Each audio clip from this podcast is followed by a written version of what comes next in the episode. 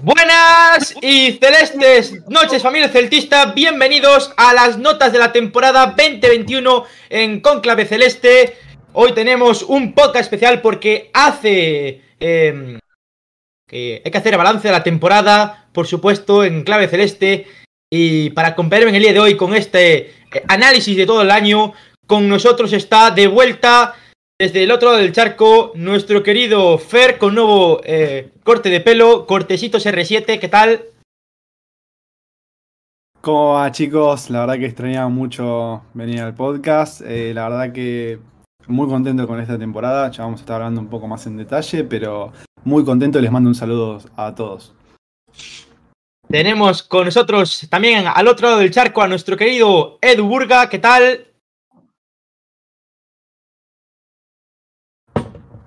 No se le escucha al señor Edu Burga. Vamos a continuar con las, con las presentaciones. Tenemos con nosotros al señor Celta Directo. David, ¿qué tal? Buenas noches.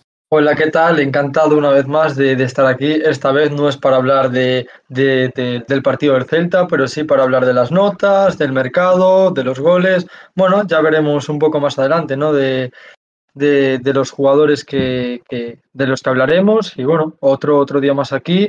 Y eso sí, para la gente que está viendo esto, este verano aquí no se para, este verano nosotros seguimos currando, seguirá viendo podcast, así que bueno, eh, seguimos trabajando. Tenemos con nosotros al señor Mr. Celta, Diego, buenas noches. ¿Qué tal? Buenas noches. Nada, la verdad que un placer volver a estar aquí para, para poner nota a la, a la temporada del Celta y, y vamos a ver qué, qué, sale hoy. Hoy va a haber unas notitas ahí bastante guapas y noticiones y demás, o sea que vamos a darle caña. Y tenemos con nosotros al hombre que tiene siempre en su sonrisa una boca eh, increíble, una sonrisa penetrante. tenemos con nosotros a la estrella del programa, al señor Abel Morrazo. Buenas noches. Estás fatal. Eh, ¿Qué tal? Bueno, bueno. Eh, otra vez con vosotros. Ya echaba de menos un poco hablar del, del, Celta. Y bueno, vamos a dar las notas y a ver qué, qué decimos hoy aquí. Hay noticias importantes que pueden salir. Otro mercado y noticias. Y nada. Tengo que decir que hoy la presentación me ha sido un poco mal porque la tenía bien pensada en la cabeza, pero no se ha ejecutado como yo quería, Abel. Vámonos con el análisis. Creo que ya está por ahí Edu Burga. No sé si está disponible. Sí, no sé si me escuchan mejor. Sí, sí, sí. sí. Ahora Bienvenido. Sí, un fuerte abrazo a todos. Muchas gracias. Este programa va a estar muy bueno. Bueno, pues vamos allá. La verdad es que mmm, es un podcast donde nos gustaría tener a todos los colaboradores, pero por temas que, bueno, todos ya sabréis, no temas de eh, personales, no puede estar todo el mundo aquí, que era lo que realmente a mí me, gustaría, ¿no? Que estuvieseis aquí los 11 colaboradores del programa, hacer algo muy especial. Y, y bueno, eh, quiero que, que, me hagáis una pequeña valoración todos sobre la temporada que os ha parecido. Empezamos con Fer. Bueno, eh, la temporada creo que no arrancó de la mejor manera, todos lo sabemos, hasta quizás el cambio de, la dirección del equipo. Eh, luego de eso se vieron unos cuantos resultados positivos que empezaron a dar un poco de esperanza. Eh, después sí entró en un momento en el que empezamos a criticar un poco al Chacho por no, por no cambiar un poquito su forma de jugar, que siempre jugaba igual, que quizás necesitaba tener un poco más de tiempo para adaptarse a una liga europea, también algunos refuerzos, algunos que fallaron, otros que cumplieron, pero en líneas generales empezó de, de menor a mayor eh, y, creo que eso es lo que más le podemos sacar, eh, digamos, el gusto a que estábamos muy mal, realmente se veía otra temporada pálida y viendo en retrospectiva toda la temporada ha sido una gran temporada, realmente por lo que se logró, sin haber fichado mucho, realmente se reutilizó lo que tenía y pudo sacar, creo, el Chacho la mejor versión de muchos jugadores que veníamos pidiendo un poco más. Yo creo que más o menos fue así la temporada, o al menos así la vi yo, sacando la mejor cara de Dennis quizás, la mejor cara de Santimina al Torito, que increíble, increíble, realmente yo no quiero escuchar más, borré nada, Santimina, Santimina es mi delantero y me caso con Santimina, me subo al, al tren de Santimina y no me quiero bajar más. Eh, así que nada, bueno, muy contento. También muy contento por Iván Villar. Creo que personalmente eh, terminó demostrando más de lo que creíamos que era. Realmente puede ser un arquero suplente para mí. Yo creo que lo puede hacer. Eh, y cuando más se lo necesitó, ahí estuvo. dio la cara y creo que lo hizo bastante bien dentro de lo que se podía. Así que, bueno, esa es un poco mi, mi, mi visión. David. Bueno, yo creo que la temporada del Celta fue como un partido de fútbol, donde hubo dos partes, una primera parte y una segunda parte. La primera parte es el Celta de Oscar García y la segunda el Celta del Chacho Cudet. El Celta de Oscar García empezamos la temporada con empate en Ipurúa contra el Eibar y victoria aquí, si no recuerdo mal, contra el Valencia. Entonces, pues parecía que el inicio era bueno, ¿no? Luego llegó esa racha de resultados que, que bueno, pues hicieron que el Celta estuviera ahí abajo, que, que hubiera, pues no, gente que estuviera en contra de, de, Oscar. Luego el partido contra el Elche, que fue el último de Oscar, ¿no? Que empatamos 1-1, si no recuerdo mal. Que bueno, en ese partido, pues recordamos que el capitán fue Yago Aspas, se le quitó la capitanía a Hugo Mayo. Yo el equipo, más allá de, de, lo que pasaba dentro del terreno de juego, yo creo que había problemas ya afuera, ¿no? Pues como acabo de decir, es el caso de Hugo Mayo. Y nada, ese Celta de la primera parte fue un Celta de, de, la temporada pasada, de hace dos temporadas, ¿no? Lo que veníamos viendo. Luego llegó el Chacho y es el Celta de la segunda parte. El, el equipo cambió, ¿no? Y como decía Fer, eh, apareció Denis, recuperó su nivel, lo mismo que Hugo Mayo, ¿no? Que, que empezó a meter goles, empezó a, a, jugar a su nivel. Empezaron a aparecer jugadores pues que la temporada pasada o con Oscar García no estaban. Por ejemplo, eh, Santimina también. Entonces, Creo que la temporada fue, del Celta fue de menos a más, como, como es evidente. Al final del de, de objetivo, que era la permanencia, luchamos por entrar ahí a puestos de Europa, de Conference League. Entonces, pues bueno, eso, una temporada de menos a más. Y luego en concreto ya vamos a hablar más adelante, ¿no? De, de cada jugador. Nada, eh, poco más que decir, la verdad. Mister. Nada, es que ya está prácticamente todo dicho. O sea, ahí, yo estoy de acuerdo con la valoración que va a hacer David, sobre todo ahora, ¿no? Que esta temporada fueron dos partes totalmente diferenciadas, la parte de Oscar y la parte de, de Coudet. Tuvimos la suerte de que Coudet pues, eh, consiguió dar con la tecla, consiguió y, esa, esa, racha, ¿no? la primera racha de partidos consecutivos sin, sin perder, que nos consiguió pues, alejar del descenso pues, a una distancia considerable. Y esta última racha de estos últimos cuatro o cinco partidos, que para mí, y lo dije en varios podcasts, eh, me alegra que el Celta no se hubiese metido en Europa, aunque bueno, sería un buen premio a la temporada que, que hizo este año el, equipo. Y sobre todo yo le doy valor al, al, Chacho, ¿no? que consiguió pues, un equipo que estaba eh, hundido prácticamente en la miseria, con jugadores con nombre y jugadores de mucha calidad, pero que realmente no había, no había un bloque, no había un equipo. Consiguió juntar todo eso y al final eh, consiguió pues, que, que acabemos octavos. Eh, y casi a punto de entrar en, en, Europa. Y después, bueno, un poco también lo que decía David, ¿no? Con respecto al tema de, sobre todo, Iván Villar, que últimamente pues, le dimos bastantes palos, ¿no? Yo creo que eh, es cierto que demostró que puede ser un buen portero suplente, pero eh, si quiere ser un portero que, que, tenga minutos, yo, como ya dije un montón de veces, no lo veo un portero de, de primera división, lo veo un portero que tiene que curtirse en segunda. Es cierto que esa temporada pues, tuvo cierta regularidad por las eh, lesiones de, Rubén, pero si es un, un tío, digamos, que, que, bueno, que quiere tener minutos, yo creo que lo mejor para él sería una, una cesión o salir a un equipo de, segunda. Después, bueno, lo bueno de esa temporada también, la recuperación sobre todo de, de Denis Suárez y el fichaje de, de, Tapia, ¿no? Yo creo que es el descubrimiento tanto del Celta como de la Liga. Yo creo que para mí es el jugador revelación de esta, de esta temporada, por lo menos en el, en el Celta. Y, otra vez, buena temporada de Yago, sus goles pues, nos hicieron estar ahí arriba, hizo ese doble-doble en asistencia y, goles. Pena que, por una parte, como espectador al fútbol, pena que, no, que el señor Luis Enrique pues, no vea los partidos de, del Celta de, de, esta temporada, pero como celtista pues me alegra que Yago se quede en casa, que se recupere, que, que descanse y que esté a tope para la, la temporada que viene y a ver qué, qué, qué, fichajes trae el Celta, qué jugadores salen, pero bueno, de eso ya hablaremos un poquito más adelante. Edu, ¿algo que agregar? Sí, bueno, eh, en realidad creo que coincidiendo con lo que comentaron mis compañeros, eh, dos partes de la temporada muy marcadas. Eh, la temporada de Oscar empezó, como decía David, un poco ilusionante, pero que luego empezaron a notarse las costuras. Yo la verdad que en algún momento pensé, sobre todo viendo las dos últimas temporadas, de que no, eh, este equipo se había olvidado de, jugar al fútbol, eh, con muchas dudas, eh, pero luego cuando ingría en el Chacho, más allá de poner a cada uno en su sitio, yo creo que el Chacho les puso las pilas a todos. El cambio de actitud de Hugo, de Santi, de Bryce.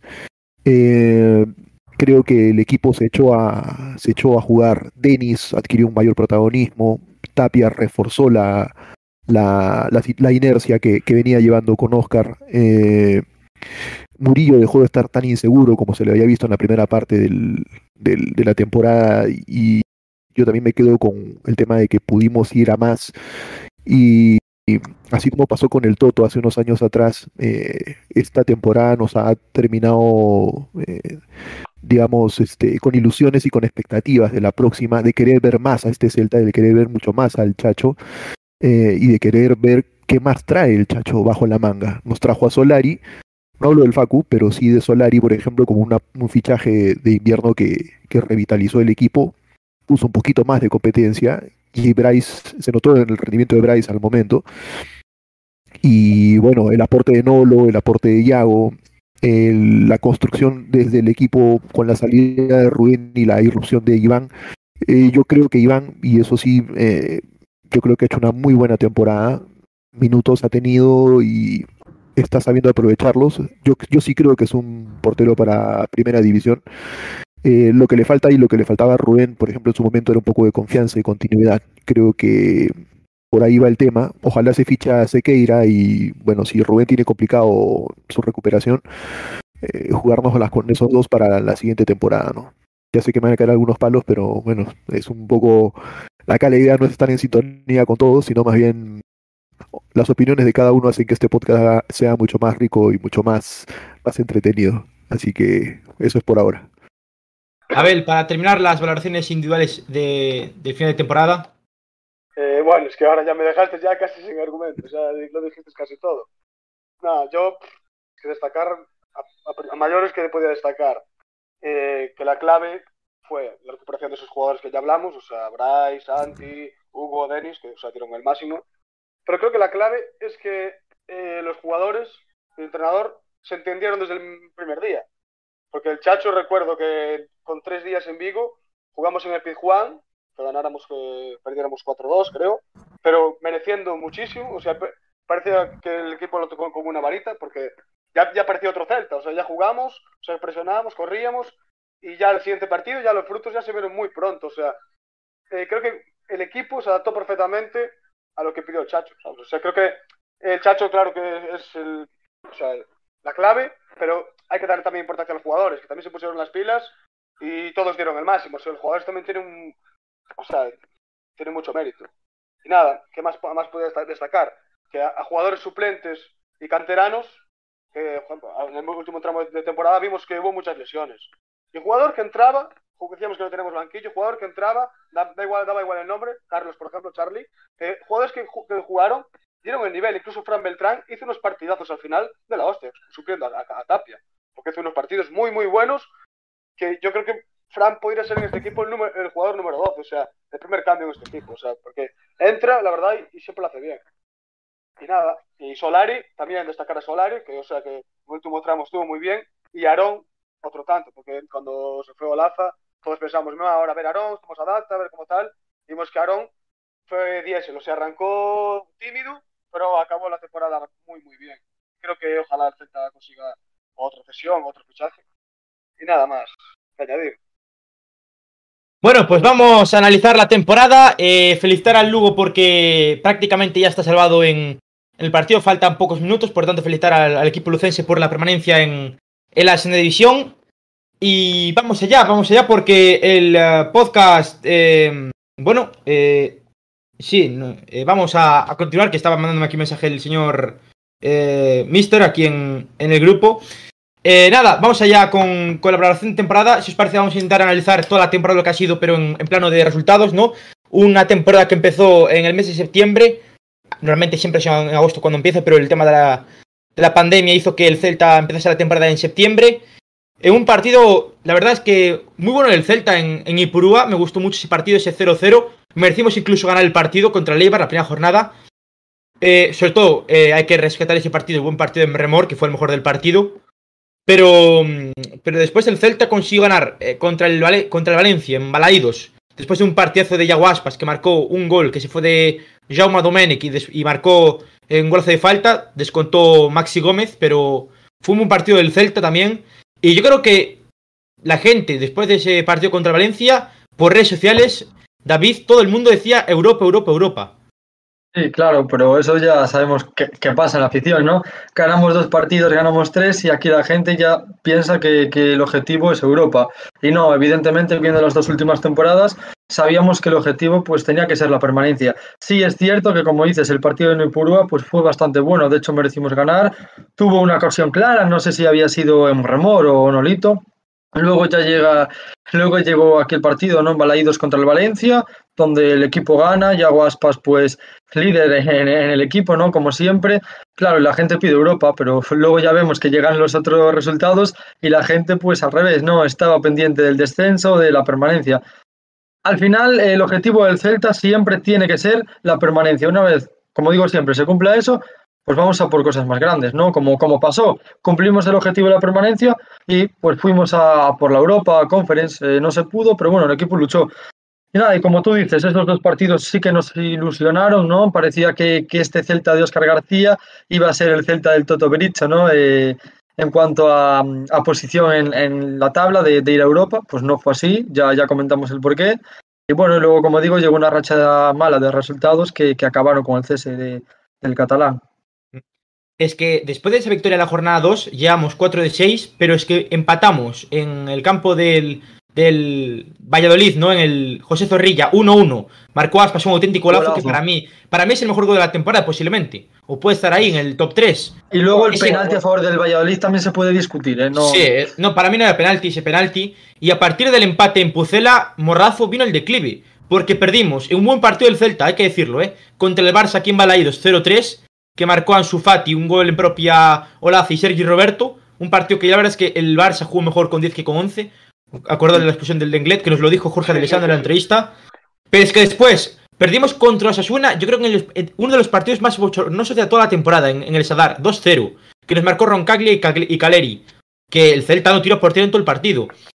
Eh, contra el Atlético de Madrid, jugamos bien, es verdad que jugamos bien, pero volvimos a perder 0-2.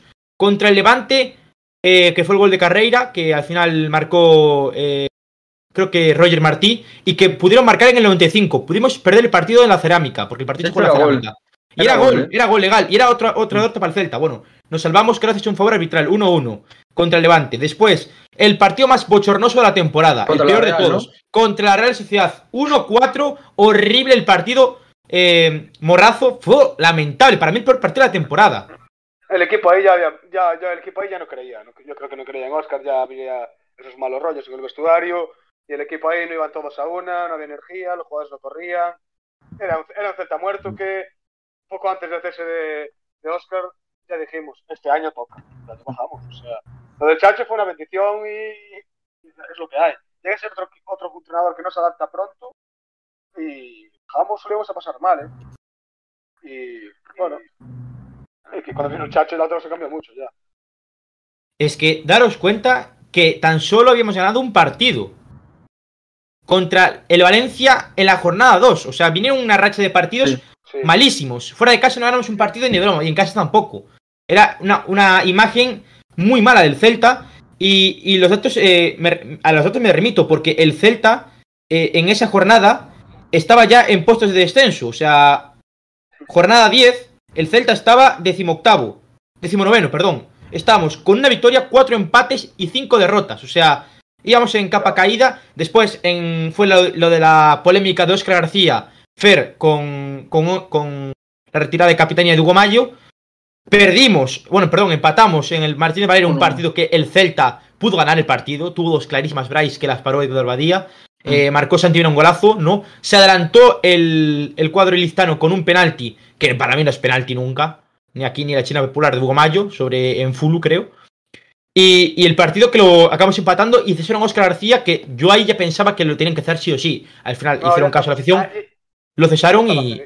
Ya estaba ahí ya estaba cesado. Yo creo que ya lo tenían que haber cesado antes, cuando perdimos contra sí, la Real Sociedad. Ese partido ya no, tenía que, ya no tenía que haberlo dirigido él, pero bueno. ¿Qué pasa? Que, eh, que hasta que pierde o así, ¿no? o empatan o tal, no lo, si ganan o ya tienen una buena imagen, no suelen echarlo, así es muy raro. No, pero aparte ahí esperaron justo que coincidía que después del Elche había, había parón de selecciones. parón, Entonces ahí fue cuando lo claro. hicieron, lo hicieron oficial y fue cuando llegó Coudet para que tuviese un margen de 15 días para preparar el partido contra el, Sí, contra el cierto, Sevilla. cierto, sí. Claro, sí, fue un buen momento para hacer el cambio en ese, en ese momento, digamos. Y, Eh, y creo que también eh, dándole un poco de. No, no dejándole todo servido al Chacho, cuando el equipo está muy debajo, está en un nivel muy bajo también.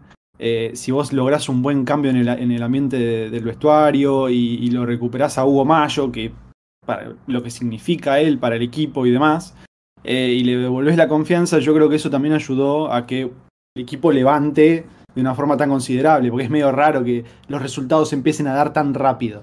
Yo creo que el, el vestuario estaba partido por, por esas decisiones y, y todos los, los problemas que tenían en el vestuario. Y meterse de lleno, a dar confianza, a buscar intensidad y demás, yo creo que eso ayudó muy rápido a que tome. Porque, digamos, él no cambió mucho, Coudet no cambió mucho de lo que dirigía en Sudamérica a lo que hizo en el Celta al principio. Yo creo que fue más el hecho de recomponer el vestuario y de venir tan mal con jugadores tan buenos. Vamos a decir la verdad, la posición en la que teníamos, con el, el equipo que tenemos, no, no, no era coherente. O sea, si vos me decís pelear el descenso con este equipo, yo no lo veía coherente por ningún lado. O sea, no, no era un equipo para. Mitad de tabla puede ser, pero pelear el descenso y, y temporadas y temporadas así es raro. Eh, yo, yo creo que ahí estuvo la clave en el vestuario. ¿Ustedes creen que uh, ustedes creen que hubo algo por parte de los jugadores con relación a la relación con, con Oscar, el vestuario de- hacerle la cama. posiblemente. sí, Sí. no quería decirlo, Eh, pero sí algo de algo de eso. A ver, Sí, sí, vamos sí. a ver, sa- ¿sabéis qué pasa? Porque a lo mejor el equipo. A ver, Oscar tenía problema con Hugo.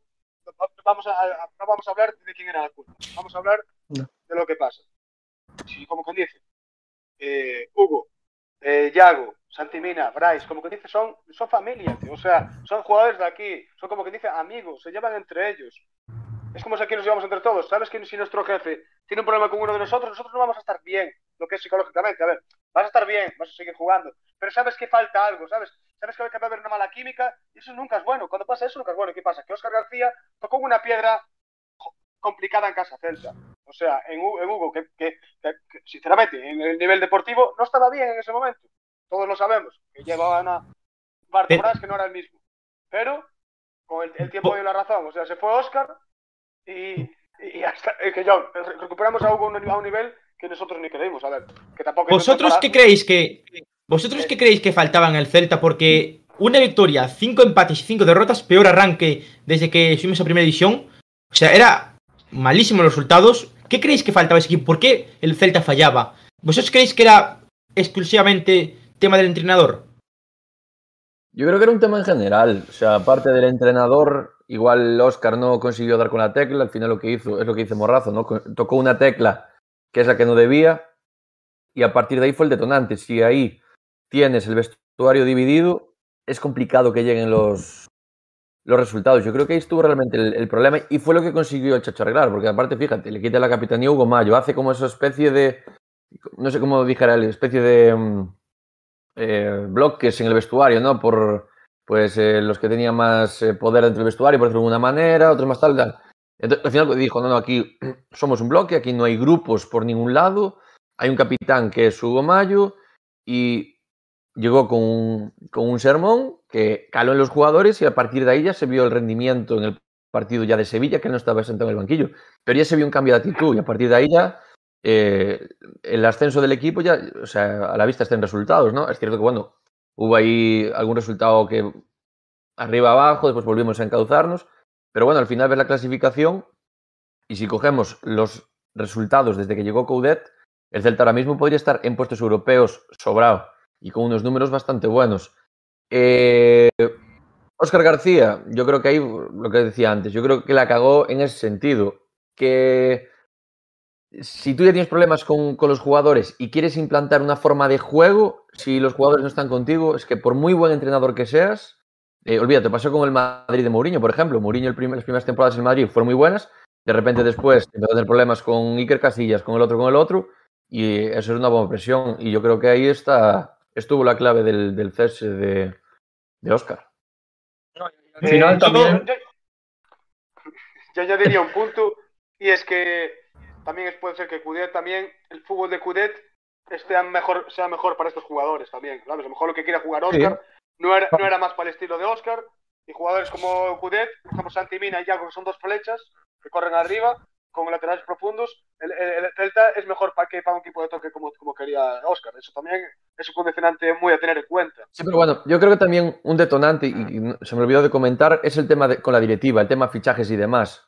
Que Oscar pidió eh, varios jugadores. Yo sé que, bueno, Oscar est- est- estuvo hasta el último momento haciendo llamadas en, en la sede, hasta el último minuto de, del cierre del, del mercado. Y claro, él pidió jugadores, el Celta le dijo que sí se los iba a dar. Ya de la temporada anterior se sonaba que el Celta quería, no quería seguir con, con Oscar. Entonces ya ahí también ya genera cierta desconfianza. Genera, Oscar ya no se siente respaldado por el club, el detonante dentro del vestuario, no le trae fichajes y después el que hace, bueno, a modo protesta, pues empieza a tirar de jugadores de la cantera, porque al final la plantilla es que era muy corta y tiró pues de, bueno, de Miguel Rodríguez, de Sigoir Losada, eh, de Fontán, de to- todos estos, ¿no? Y al final yo creo que es todo eso. Hacemos un cóctel con todo lo que pasó y, y así fue la, la historia de Oscar en el Celta.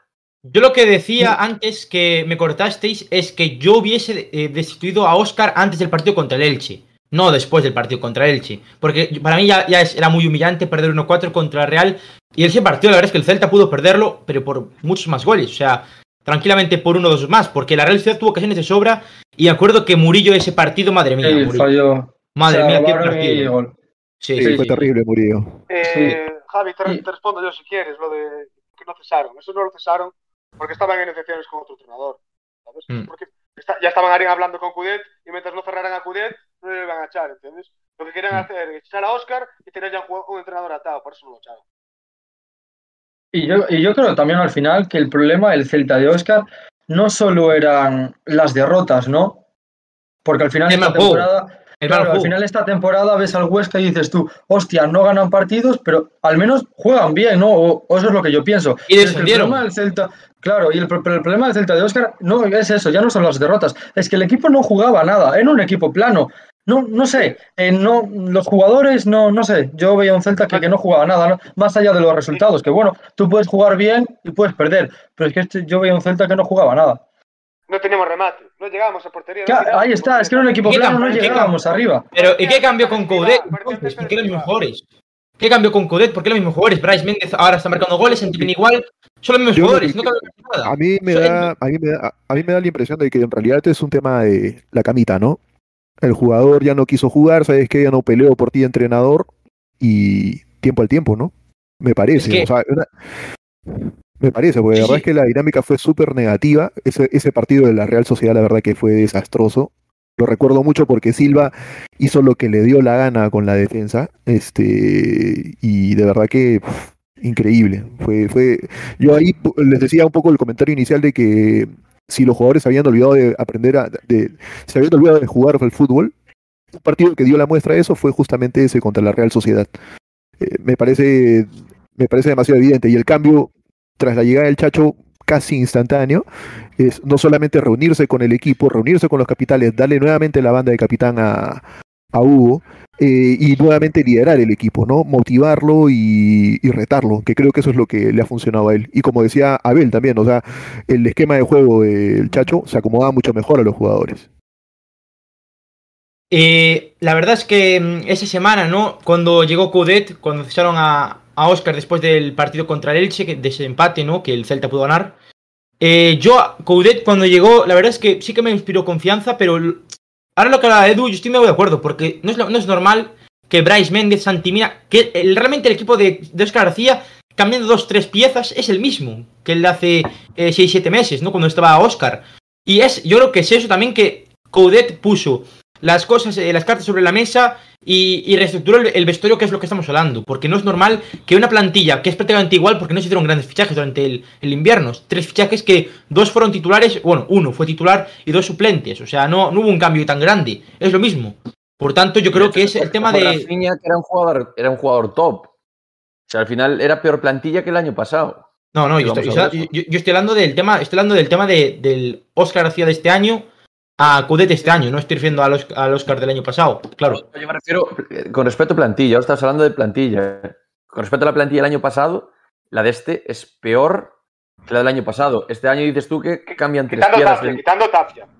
Claro, quitando Tapia. Bueno, a ver, esta- Bradrich a mí me gustaba, Bradrich me gustaba, teníamos a, a Smolov, teníamos a Pape, que igual algún palo metía durante algún partido. Eh, teníamos a. bueno, tampoco es tan mala la plantilla del Celta del año pasado. Si la combinas la del año pasado con la de este año, cuidado, Sí, claro. cuidado, cuidado. Yo te Ojo. digo, te digo más, la de este año y le sumas a Rafinha. Solo con eso, yo creo que te queda un Ay, equipo. ay, Bueno, yo, a mí ahora mismo. Te digo más, Rafinha y Smolov. Para mí serían los dos o- fichajes. y Celta. y Bradrich. Ya- Tienes a Sí. Tapia Beltrán. Yo me quedaría con, con esos dos. Pero para jugar Si más, más adelantado que, que Tapia Beltrán. Si se fuese, te digo, si se fuese Okai, miraría a buen jugador Bradrich, ahí como suplente de, de Tapia o incluso de Denis. Pero, van, van a querer fichar un media punta. Quieren un 8, tío. Quieren Sí. un 8.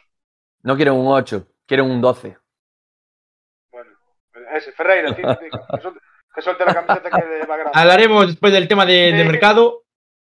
Eh, sí, Pero bueno. y Quería dar un, quería Sí. un, Javi, de lo que estabas hablando tú antes. Yo quería decirte que también el entrenador argentino, el discurso argentino, cala mucho a los jugadores. Sí, sí, sí, sí. Son los, los mejores entrenadores motivadores. La labia, la labia argentina. Eh, Claro, eh, está claro ahí dando una, una flecha a favor de Fer ahí. Pues sí, para mí es verdad. Y ya- ya lo dijo Denis en una entrevista, algún jugador más. El chacho coja uno por uno, le lava el cerebro, y ta, ta, ta, ta, tienes que hacer esto, tú puedes, eres el mejor, te van a salir las cosas, eh, no, no tengas miedo, tal. Eso... Fue lo que hizo con, fue lo que hizo con Bryce el primer día. Bryce el primer día lo cogió, la- aparte Bryce no estaba jugando nada y estaba a un nivel pésimo. Lo cogió eh, el día antes del partido, lo cogió, lo apartó, 20 minutos de charla y mira el nivel de Bryce ahora. Sí, sí, sí. Es flipante. Yo en ese sentido le tenía mucha confianza porque ya obviamente lo conocía, eh, tanto como jugador como técnico. Cuando lo ve, yo lo vi en Rosario Central, agarrar un equipo chico y, cómo los motivaba. Y dije, bueno, evidentemente, si bien el Chacho, por lo menos motivación va a haber. Después me daba un poco de duda el tema, bueno, la parte táctica, que fue en parte un poco lo que criticamos, que creo que es la parte donde tiene que mejorar. Pero la parte de motivación acá sí está muy encima del uno a uno de los entrenadores, que la mayoría parecen un jugador más. eh, por lo menos acá en el fútbol argentino. Entonces, en ese sentido, por ahí pueden llegar a tener otro tipo de trato con los jugadores. Eh, pero bueno, qué sé yo, son diferentes estilos. Quizás un, otro, otro entrenador no, no maneja el vestuario de la misma manera y sin embargo no tiene los problemas que tuvo Oscar. Yo creo que el Chacho, aparte de que sea un buen entrenador y fue la clave esta temporada, eh, creo que también incluso, para decirlo de alguna manera, también tuvo una pequeña suerte. O sea, que los jugadores lo que encontró, eh, vio que a lo mejor era mejor de lo que él esperaba y dijo, hostia, con estos jugadores yo puedo hacer bastantes cosas. A lo mejor se encontró un, un equipo que dijo, no, está bajo de ánimos, está tal, pero aquí hay calidad. Aquí hay jugadores que, que saben jugar al fútbol, hay, jugadores que, que son muy buenos, ¿sabes? Y, y, es- y eso él también, ¿sabes? Que los jugadores también, lo que dije antes, hay que darle mérito al Chacho, pero los jugadores hay que darle mérito. Si los jugadores, al final, por mucho que los quieran espabilar, si no espabilan ellos, si no juegan, y Denis, que sube mucho nivel, y, nivel- y Denis jugó 36 partidos, que no se lesionó, que eso también fue una clave. Que también- Igual que Nolito, 36 partidos. Claro, y, y, y- Nolito, que, que quería hablar antes de él, Nolito no es el Nolito de eh, antaño, cuando estaban con el Toto, claro. Antes las metía más, tenía más tal, más repliegue, más regate y todo eso. Pero Nolito, yo creo que a todos los que estamos aquí, creo que Nolito creo que dio mejor nivel de que todos esperábamos. Creo, ¿eh? O sea, Sí. yo, Y mejoró mucho la parcela defensiva, creo que dices claro, tú, ¿eh? claro, claro, es que participa mucho. ¿Y cuántas asistencias dio? Cinco. Y siete goles, pues no, no son malos los números. Más dos en Copa. extremo. Nueve goles. pa- pa- pa- no son números para, para un extremo del Celta teniendo a Santimina y a Yaguas pues, que meten una porrada Yo- goles al lado. Yo lo sigo Yo- diciendo, 34 años. yo lo sigo Claro, diciendo claro, que hay mucho, hay mucho, hay mucho experto que vio aquí a Cervi, hay mucho experto, pero Cervi se va a tener que ganar el puesto. Igual viene aquí a Vigo y Nolito, Vale. porque hay mucho, hay mucho celtista, o, bueno, celtista que dice que Cervi es la gran, pa- la divina papaya. Puede ser bueno, sí, a mí me dijeron que Ce- Cervi es muy bueno, pero te- se va a tener que ganar el puesto, va a tener que apretar, y porque si no, si no, si el entrenador ve que Nolito va a aportar más al equipo que Cervi, va a poner antes a Nolito que a Cervi. Morrazo. Yo, yo he puesto una cena eh, con un fan de estos de Cervi. Le, le dije que si Cervi fichaba y que si llegamos al que el primer partido de liga, que si los dos estaban disponibles, Cervi y Nolito, yo aposté a que Nolito era titular el primer partido de liga. ¿Vale? Él dijo que no, que el titular iba a ser Cervi. Si los dos están disponibles, yo dije Nolito. Yo he puesto una cena. Mucha gente, mucha gente, yo, ¿Vosotros yo creo creéis? que, No, ¿qué creéis yo creo- mira, yo te- digo, eh, yo creo que mucha gente piensa que Cervi va a llegar, va a ser titular. ¿Por qué? Ojalá. Porque dicen que es. ¿eh? Espera, espera, espera. No, pero espera. Yo te digo que la gente piensa que Cervi va a ser titular por el simple hecho de que es un jugador que va a traer el Chacho. Pero a mí eso no me dice nada, porque llegó Solari, Solari era un, era un hombre del Chacho Cubé también, jugó lo que tenía que jugar y lo hizo fenomenal. Pero es que a mí, Cervi, ya, ya os digo, yo hay gente, quiero que decís, que está, y perdón por la expresión, está empalmadísima con el Cervi. Pero yo estoy con Abel, va a tener que venir aquí y demostrar. Igual llega aquí, no se adapta al fútbol español, no se, no se zafa, o sea, no se adapta al, al fútbol del Celta. Y al final el tío, pues igual en, en invierno hay que, hay que ceder. Claro, es que, O sea, a ver, vamos a ver, yo quiero, titular, un jugador yo quiero decir una cosa, a mí- no jugar. A mí Cervi me gusta como, como, como jugador para el Celta. Dicen que, no- bueno, acaban de poner en el chat que Nolito da para 45 minutos, peregrino. Vale, Nolito da para 45 minutos, pero es que Nolito se asocia con Yago. Nolito y Yago se asocian y si se entienden son socios en el Celta. Igual Aspas prefiere jugar con Nolito porque se entiende más con Nolito que con Cervi. ¿Entendéis? Es que Un no- jugador, no- igual, igual, vamos a ver, un jugador se tiene que adaptar a un equipo. Y- y- mirar en Remor, que es un ejemplo, 13 kilos y no se adaptó en 4 años. Saben porque la cabeza de Remor está en otro lado, pero bueno, es un caso especial. estamos hablando de Enre- Vale, Joder. pero, pero vamos a ver. Es que puede haber jugadores que vayan a un equipo y no encajen. Coutinho en el Barça, No. Coutinho en el Barça no encajó. Pero- acá Javi, en el Madrid. ver, Igual pasa, con, igual pasa con Solari, ¿ah? Solari eh, lo Claro. trajo el Chacho y no es titular, o sea, ahí también, eh, y eso lo puso Emiliano también en el chat del, del Face, perdón, del YouTube, este, que efectivamente, o sea, eh, Solari es jugador del Chacho, lo conoce, y sin embargo no se ha ganado el titularato, acá tiene que efectivamente ser titular quien lo merece, ¿no? Exacto. Claro, yo hay un eh, ejemplo. Sí, yo igual hace creo dos- que. Habla, habla, habla. Eh, yo- No, no, no, no, por favor, por favor, que no estás hablando, dale, dale. Yo sinceramente, yo sinceramente, nada, me callo ya. No tengo Sí, tan claro que vaya a venir Cervi. Porque puede estar todo pactado y tal, pero ahora parecen que, que son 10 millones.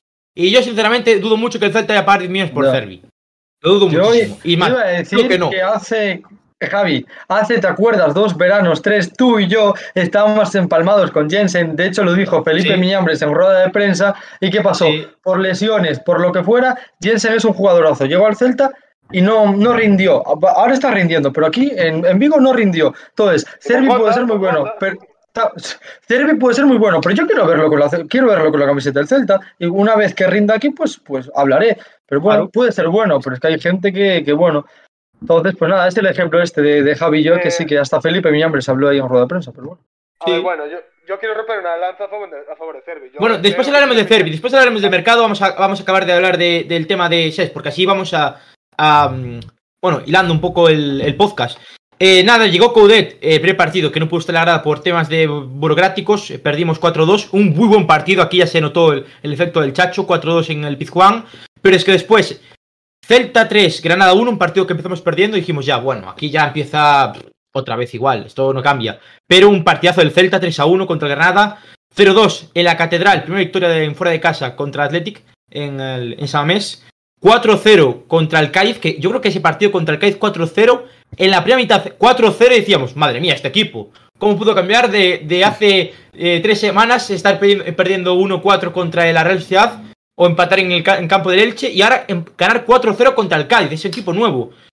0-5 contra el Llanera, un partidazo del Celta también en Copa. Con- Remor, sí. sí, marcó en sí. Remor, dos Nolito, uno marcó. Eh, ¿Quién marcó uno? Hugo Mayo, marcó un Hugo Mayo.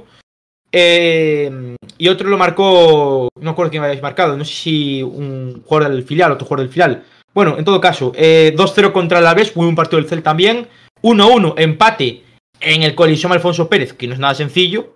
2-1 contra el Huesca, un partido que ahí sí que sufrimos. Yo creo que de los partidos que jugamos, Edu, contra el Huesca, nos marcaron el gol en el minuto 70 y pico, marcó, eh, que no sé si había sido Sergio Gómez o Seoane, eh, y ahí empezamos a sufrir en ese partido, eh, contra el Huesca. Sí, fue Se- Seoane. Y ahí se empezaron a ver un poco lo que comentaba Fer hace un momento, ¿no? Las dudas a nivel táctico del Chacho.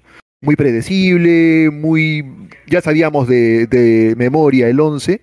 Eh, creo que ahí es donde se empieza a notar más, ¿no? Entonces, creo que ahí las cosas empiezan un poco a, a cuestionarse, no a nivel de resultados, porque veníamos muy bien, pero sí a nivel de juego. Y después, eh, con, yo sinceramente, lo hablé, lo hablé con Clemente Garrido, con Rafa Valero, con todos lo hablé, que para mí la salvación sí que estuvo en el mes de diciembre-noviembre. Para mí sí que esto, en- porque cogimos un, un colchón de puntos, que estábamos ya eh, décimos a final de año, porque contra el Huesca fue el último partido de año, estamos eh, a final de año décimos un décimo, estamos bien, pero es que a partir vino la cuesta de enero, que, bueno, eh, la famosa cuesta de, de enero, que Perdimos en Valdebebas 2-0, un partido injusto, porque el Celta jugó muy bien. Y perdimos por, bueno, la lesión de Aspas y, y dos zarpazos del Madrid, que estuvo muy bien reparado atrás. Eh, yo creo que la may- mayor humillación de la temporada, que fue en Ibiza, en Copa 5-2. Eso me da igual, o sea, ni chacho Fue lamentable, ¿no? Pero un poco también con el fondo armario que tiene el Celta, que no tiene fondo de armario. 5-2. Después, eh, 0-4 contra el Villarreal, que aquí ya decíamos, bueno, estamos empezando otra vez a flojear. 2-1 contra el Betis en el Villamarín, buen partido en remor, marcó Santimina y nos remontaron al final. 1-1 el Celta contra el Eibar, que marcó Bryce Méndez. Al poco de empezar y nos remontó, eh, creo que nos marcó Brian Hill o no acuerdo. Sí, fue Brian Hill. Eh, sí, eran Hill. Después eh, 0-0 contra Granada, un partido soporífero. Eh, que el postpartido me acuerdo que, que fue el debut de nuestros amigos eh, sudamericanos Edu Burga. Rodrigo Donati también debutó en ese podcast. Y Fer no saben si estaba. Eh, Sí, 2 a estaba. 2. Y a partir del mes de febrero, para No, mí. no. No, no estabas aún. Bueno, contra Atlético creo que fue. 2 a 2 contra Atlético en el, el Wanda. En el- el- sí, perdón, el 2 2 del Atlético. Sí, ahí fue un buen 2-2. partido. Y Ahí. y ahí ya con los fi- fichajes de, de invierno, Ferreira, Solari, eh, Aaron Martín debutados, marcaba el Facu Ferreira, ¿no? El, el ojito derecho del peregrino. Eh, el empate, un empate que la verdad es que clasificatoriamente no valió para mucho, pero bueno, empate importante en el Wanda. 3 a 1 contra el Elche, primera victoria en 2021 que se nos, vamos, se nos resistió, eh, resistió mucho. Eh, perdimos después de, de un hurto en, en Mestalla, que fue un hurto del árbitro que expulsó a Rubén Blanco. El 1-1 en Balaidos contra el Valladolid in extremis, que marcó Murillo en el Mal 94. partido, ¿eh? Malísimo partido del Celta contra el Valladolid. marcó Orellana y después empató en el 94 Murillo. Y en marzo, buenos resultados. Buenos resultados, 3 a 4, Morrazo en el Alcoraz, partido loco. Que empezaron ganando ellos. eh, no, empezamos ganando nosotros con el de Santimina. Empató Rafa Mir, marcó Siobas también 2 a 1. Empató el Celta, eh, se puso por delante. Nos empataron de nuevo 3 a 4. Y al final nos salvamos por un eh, tiro entre palos que sacó Murillo en el 90. O sea, fue un partido de infarto. Dice la liga que ese fue el mejor partido de la temporada, ¿eh? el 3 a 4. Y es- fue donde se lesionó Rubén Blanco también. Sí. Sí. Después, el Celta 0, Athletic 0, partido también bastante aburrido, que ese día fue el más bonito, fue el, el derby de segunda B entre el Celta B y Depor. El Celta 1, Real Madrid 3, que vivimos en directo, que Morrazo hizo una reflexión que fue que contra el Madrid nunca tenemos suerte, porque hacemos buenos partidos pero siempre palmamos. Y creo que ahí te, te reafirmas, ¿no, Abel? Sí, sí, sí. Aparte, siempre nos suele tener algún tipo de robo, alguna cosa así rara, siempre contra el Madrid, siempre. Sea, y contra el Barça también tiene pasado cosas, y Atlético. Y es, A ver, esto no es nada nuevo. y y es más, otro fallo de Murillo contra el Real Madrid, porque el primer gol del Madrid viene de un fallo de Murillo y el último gol del Madrid es fuera de juego, pero bueno. Eh, nada, el mes de abril, muy bueno del Celta también, en cuanto a resultados. 1 a 3 contra el Alavés eh, en eh, Mendizorroza, que ahí fue prácticamente la salvación ya, matemática. Eh, goles de Santi Mina, Nolito y Aguaspas a los 21 minutos. Después nos marcó eh, Legión en un remate de cabeza, tras una expulsión de Murillo, otra expulsión de Murillo. La verdad es que Murillo esta temporada horriblemente mal, salvo algún partido que jugó bastante bien. El Celta 3, eh, Sevilla 4, muchos goles partidos del Celta esta temporada. Eh, muy buen partido del Celta, pero el Sevilla que venía mm, fuerte y el Celta con muchas bajas. Perdimos ese partido, Cádiz 0, Celta 0, partido que pudimos ganar, pero se nos escapó por un gol invalidado de Hugo Mayo y otro que tuvo en el 90. El, para mí, Europa lo perdimos contra el Real Sociedad, el 2 a 1. Empezamos ganando con un gol de, Hugo Mayo, nos remontaron el partido 2 a 1 con, con goles de Isaac y Janusay. Y a partir de aquí, bueno, ya fue el final de temporada que fue buenísimo. 2 a 1 contra los Una en, en Balaídos, con, Nos juntamos todos, ¿no? con el gol de, de Aspas y, y, y Murillo. El 2 a 0 contra el Levante, que fue la, la- el día que se lesionaron tanto Tapia como Murillo como Yago Aspas. Y Aidó. Ese día fue la solución matemática de Embalaídos del Celta. Y el final de temporada que fue muy bueno. Eh, Villarreal 2, Celta 4, ganando, le ganamos al actual campeón de Europa League en un partido loco que se, se vio por el, por el árbitro que tuvo muchas eh, decisiones arbitrales, ¿no? Doblete de Santimina, uno de Solar y uno de, de Bryce. El Celta 1, Getafe 0, gol de Nolito. La victoria histórica en la jornada 37 contra el Barcelona, 1-2 en el Camp Nou, con los goles de eh, Santimina por, por doble partida. Y el último partido de temporada, primer partido en. ¿Cuántos, días? 456 días sin público, volvimos a Balaidos, 2000, eh, 800 personas, 2 a 3, un partido que el Celta jugó bien 50 minutos y acabamos perdiendo, nos acaban remontando ese 2-0. Marcó El Celta se llega a Yaguaspas jugar- y... El Celta se llega a jugar algo en ese partido y lo gana. Y bueno, en encuentro de cla- clasificación, octavo clasificado, con eh, 53 puntos, 38 partidos disputados, 14 victorias, 11 empates, 13 derrotas. Eh, mucho tiempo que no teníamos el, la diferencia de victorias y derrotas positivo, ¿no? Con una victoria más que una derrota. Y eso sí, diferencia de goles negativa. 55 goles a favor, 57 en contra. Eh, para mí, asignatura pendiente, defensa. Importantísimo. Importantísimo. Y hasta aquí un poco lo que ha sido la temporada en clave celeste. Máximo goleador Yaguaspas con 14 goles, segundo Santivina con 12, tercero Vélez con 9. Y asistentes Yaguaspas, Denis Suárez y eh, creo que ¿quién era el tercero? Nolito. Solari o Nolito, Nolito. Nolito, Nolito. Sí. Pues hasta aquí las valoraciones de. mm, Bueno, valoraciones no, el, el resumen de final de temporada. Y ahora vamos con las valoraciones, con las notas, que todo el mundo lo pedía. Para eso es el directo, para las notas. Vamos a empezar con la portería. Venga, señores, vamos allá. Porteros, Iván Villar. Buena temporada del, del portero de, de Cangas. 19, 21 partidos disputados, 19 como titular. Eh, vamos a ver qué nota le damos. Y voy a dar la nota de cuántos y de goles encajados ha tenido Iván Villar, que lo tengo por aquí. Eh, Iván Villar que ha encajado En 19 27 partidos. goles. No, 30 goles, perdón. Tren- 30 goles. En 19 partidos. Sí, 30 goles en 21 partidos. Jugó 19 como titular y 2 salió desde el banquillo. Nota para Iván Villar. Vamos por orden. Mister, Yo le voy a dar un 6 a Iván. David, Yo le voy a dar otro 6, la verdad, sí. Morrazo, Sí, otro 6, sí. Fer, 6,5. 6,5. Yo le doy un 7. Un 7 Siete. le doy. Yo voy a darle un. mm, Seis con- 6, venga, un 6. Un 6. 6 para Iván Villar. Vamos con el otro portero, con Rubén, que jugó 19 partidos, 19 como titular, 27 goles. Un pelín mejor en cuanto al coeficiente, se podría decir, ¿no? Porque. Sí. Mejor Rubén. A pesar de que se llevó dos goleadas por cuatro goles, ¿eh? Contra la Real Sociedad y contra el Villarreal. Pero bueno. La, la defensa no estuvo bien tampoco. No, no, no, no. Pero contra el Villarreal, contra el Villarreal tuvo cantadas, ¿eh? Contra el Villarreal tuvo dos cantadas importantes. Yo le daría. Le voy a dar un 6,5, un pelín mejor. A mí me gustó más Rubén que Iván Villar. 6,5. Yo lo veo más seguro y lo vi más seguro. Yo también, un poquito, un poco solo, tampoco mucha diferencia. 6,5 también. Edu. Bien, sí. Va, Yo le voy a dar también un 7 a, a Rubén. En los partidos que jugó, creo que han estado parejos, tanto Rubén como Iván. 6,5 para el señor Rubén. Vamos con. Bueno, decir, si queréis darle nota a Sergio que se ha retirado, es otra de las noticias de la temporada. Yo le voy a dar un 10 a, a Sergio por su profesionalidad Sí, y por también, 10, su. Sí, a Sergio, pero bueno. No se puede decir, a ver, eh, después del, acabemos de dar las notas y acabe el podcast, estarán las eh, notas del resto de colaboradores que no han podido estar en un vídeo, o sea que cuando acabe el directo no os vayáis porque va a haber notas del resto, ¿no? Pero para mí todo lo que da Rubén, o sea, de Rubén, da Sergio dentro del vestuario, creo que, que ayuda. Para mí, por toda la temporada que, ha hecho en el vestuario, que ha tenido que luchar contra su lesión, para mí Sergio un 10.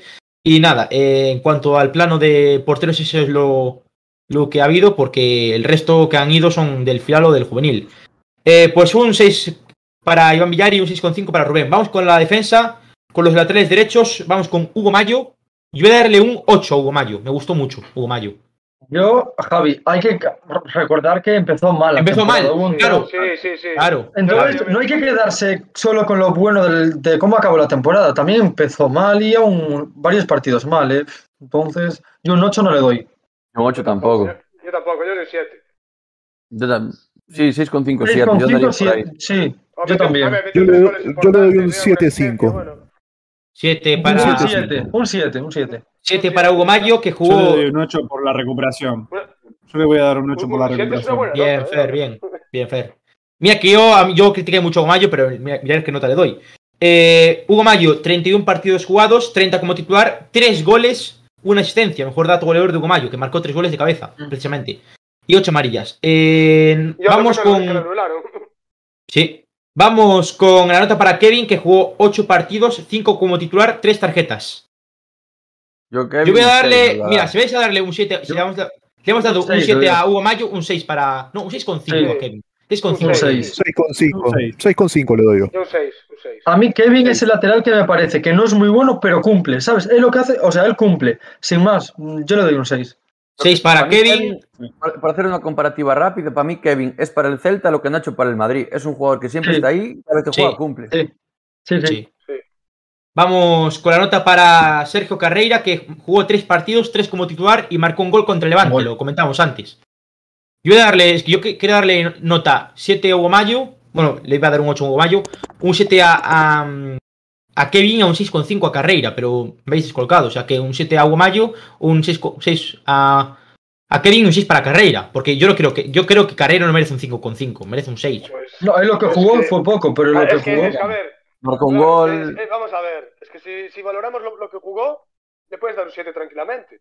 Porque Sí. lo poco que jugó lo hizo Sí. muy bien. Claro, es. Pero no vas, a dar, no vas a darle la misma nota a Carreira que a Mayo, que jugó mucho más. Claro. Bueno, es que al pues final por ahí entra el factor de los partidos que juegas también. Al final, Claro. eh, Kevin jugó más, Carreira jugó poco, pero hay que valorar lo que jugó, ¿no? Entonces, Sí. Pues yo, Sí. yo le voy a dar, bueno, yo le voy a dar un 6,5 o un 7 a, carrera.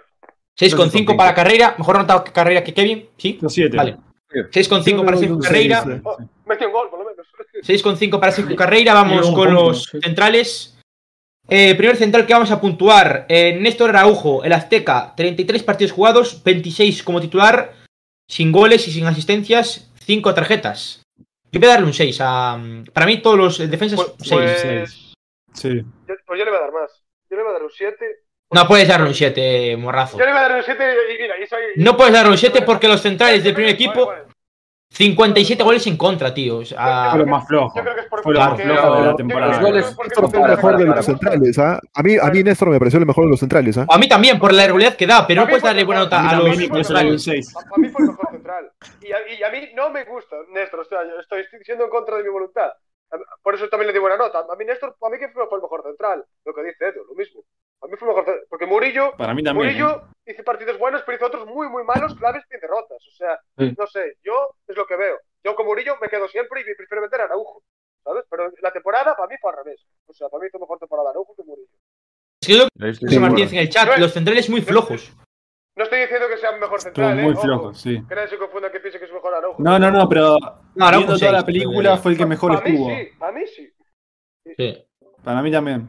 Yo le voy a dar un 6. 6 para Araujo, Le daría un sí. 6-5. Un Un 6-5 le doy a Araujo. 6 para Araujo. Murillo le voy a dar la misma nota, porque aunque jugó, tuvo fallos grotescos. Yo un 5. Pues yo le doy- 5,5. Yo le doy un 5,5.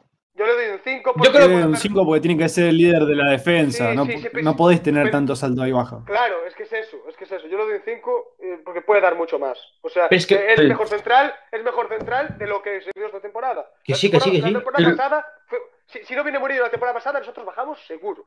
Sí, sí. Bajamos seguro. Si, si vino y a los tres días se puso, se puso el mono de trabajo y, y en la defensa parecía otro. Con Oscar, las cosas como son.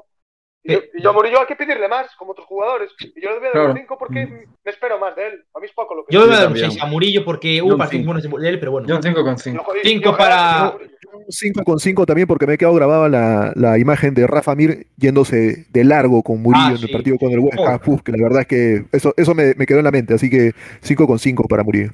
5,5 para Murillo, 6 para el señor eh, eh, Néstor Araujo. Vamos con los otros centrales. Eh, tanto Costas como Sainz no vamos a puntuar porque no han jugado ni un solo partido por el tema de que eh, han estado apartados del club. Eh, han entrado particularmente, o sea que tanto Costas como Sainz, pese a que tener ficha del primer equipo, no han jugado. Eh, más defensas, Aidú, 25 partidos jugados, 14 titulares, 3 goles, 3 asistencias, 3 tarjetas. Nota para Aidú, un 5. Yo, le- yo le voy a dar Yo voy a dar igual que Murillo, Sí, 5. 6. Sí, Algún partido- Yo le daría peor nota que a Murillo, ¿eh? Al final hizo algún partido bueno y tú, pero siempre tiene alguna cabralada que, bueno, 5. nos, da un poco de miedo. Un 5 para Aidú. Sí, ¿no? Sí, 5. ok. Igual creo que creo que es un jugador que se puede rescatar, ¿eh? Sí. Yo lo veo con mucho potencial. Por lo menos desde lo físico tiene mucho potencial. Sí, sí, sí. otro central en el equipo. En velocidad, fuerza y tal, es un cañón. eh, Sí. ojo, eh. Le pasa el balón en los Es difícil pies. conseguir un, un Sí. Bueno. central. Tampoco Araujo es un ahora aquí Beckenbauer, ¿eh?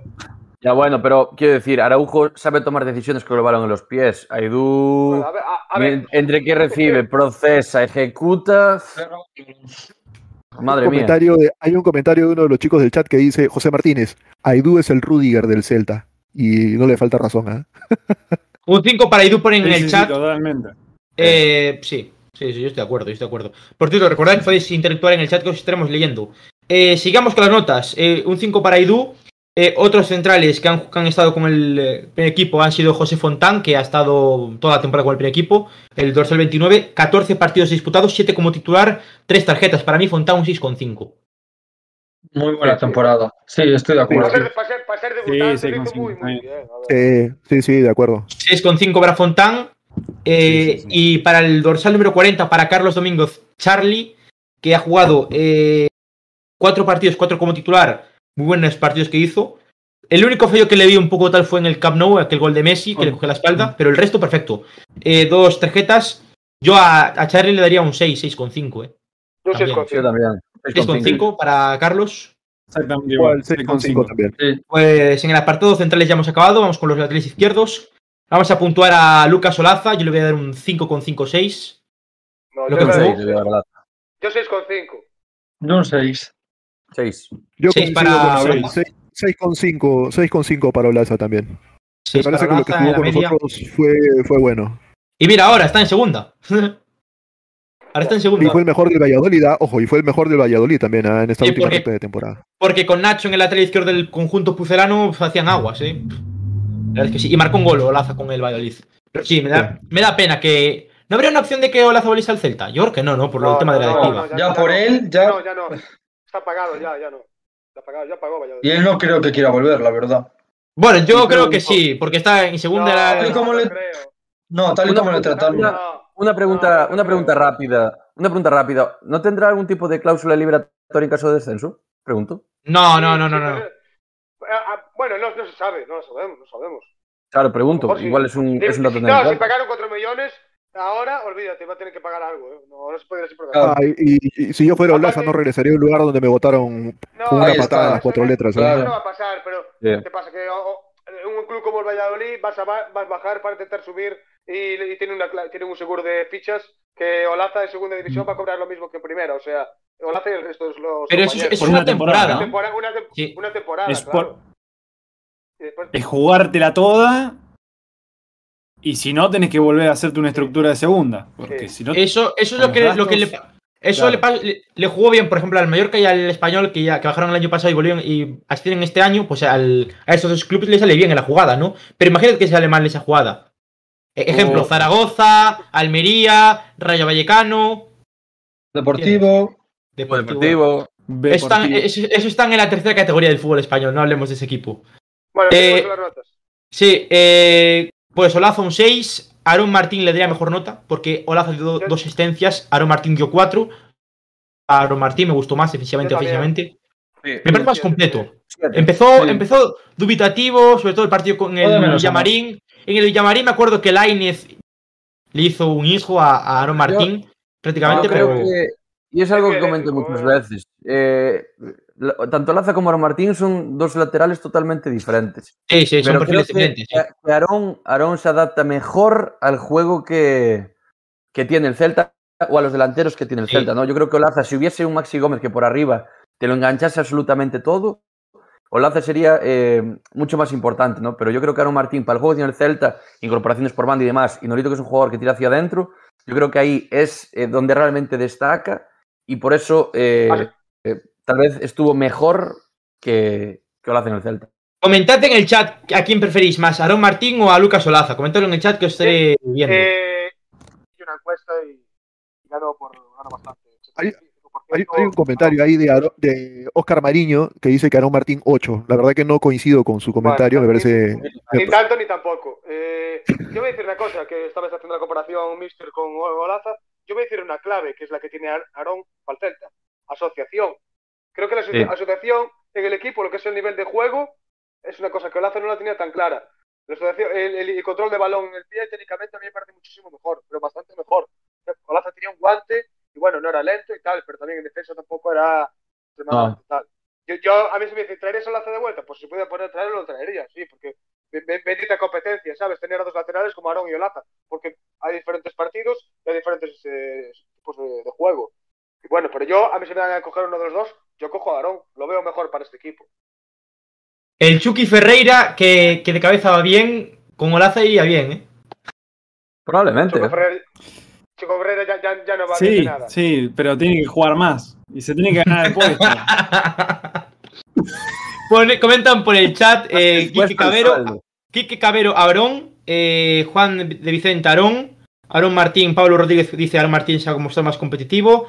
Pero el guante de Olaza a la, en la pierna izquierda, sí, lo- también lo comenta Pablo Rodríguez. Aarón, eh, Olaza mejor que Aarón. Eh, pone Emiliano Seijo, Olaza tira centros medios a la cabeza del delantero, no cualquier Vale, eh, lateral se va a hacer eso. Después eh, Vale, comentan, Olaza es malísimo, solo que tiene buena pegada. Sí, Yo prefiero la realidad Aarón versus Junca, pone aquí David Pérez. Olaza 6, Aarón 7, comenta Dani Cor. Se habla mucho comentario por el chat. Sí, sí, comenta él. Eh, bueno, ahora me perdí, no sé qué iba a decir. De lo de- Entonces, eh, Olaza un 6 y Aarón un 7, ¿no? Mí sí. Vale. Y Junca no, nada. Junca nada porque no ha jugado. Nada. Vale. Bueno, vamos con eh, los pivotes defensivos. Vamos a, eh, a poner tres notas. La primera es de Renato Tapia, que le voy a poner un. Mira, yo pensé si darle el 9 o el 10, voy a dar un 9. Voy a dar un Yo un 9. 9 también. Yo un 9. No, Nueve. yo le voy a dar un 10. Yo le voy a dar un 10. Por lo que significa. Por todo, no por todo lo 10. que dejó en la cancha, es un animal, un 10. Yo no puedo ser imparcial. Yo no puedo Yo ser le- imparcial acá. Bueno, yo, yo Yo voy a no- cambiar mi nota. Le voy a, dar- le voy a dar 9,5.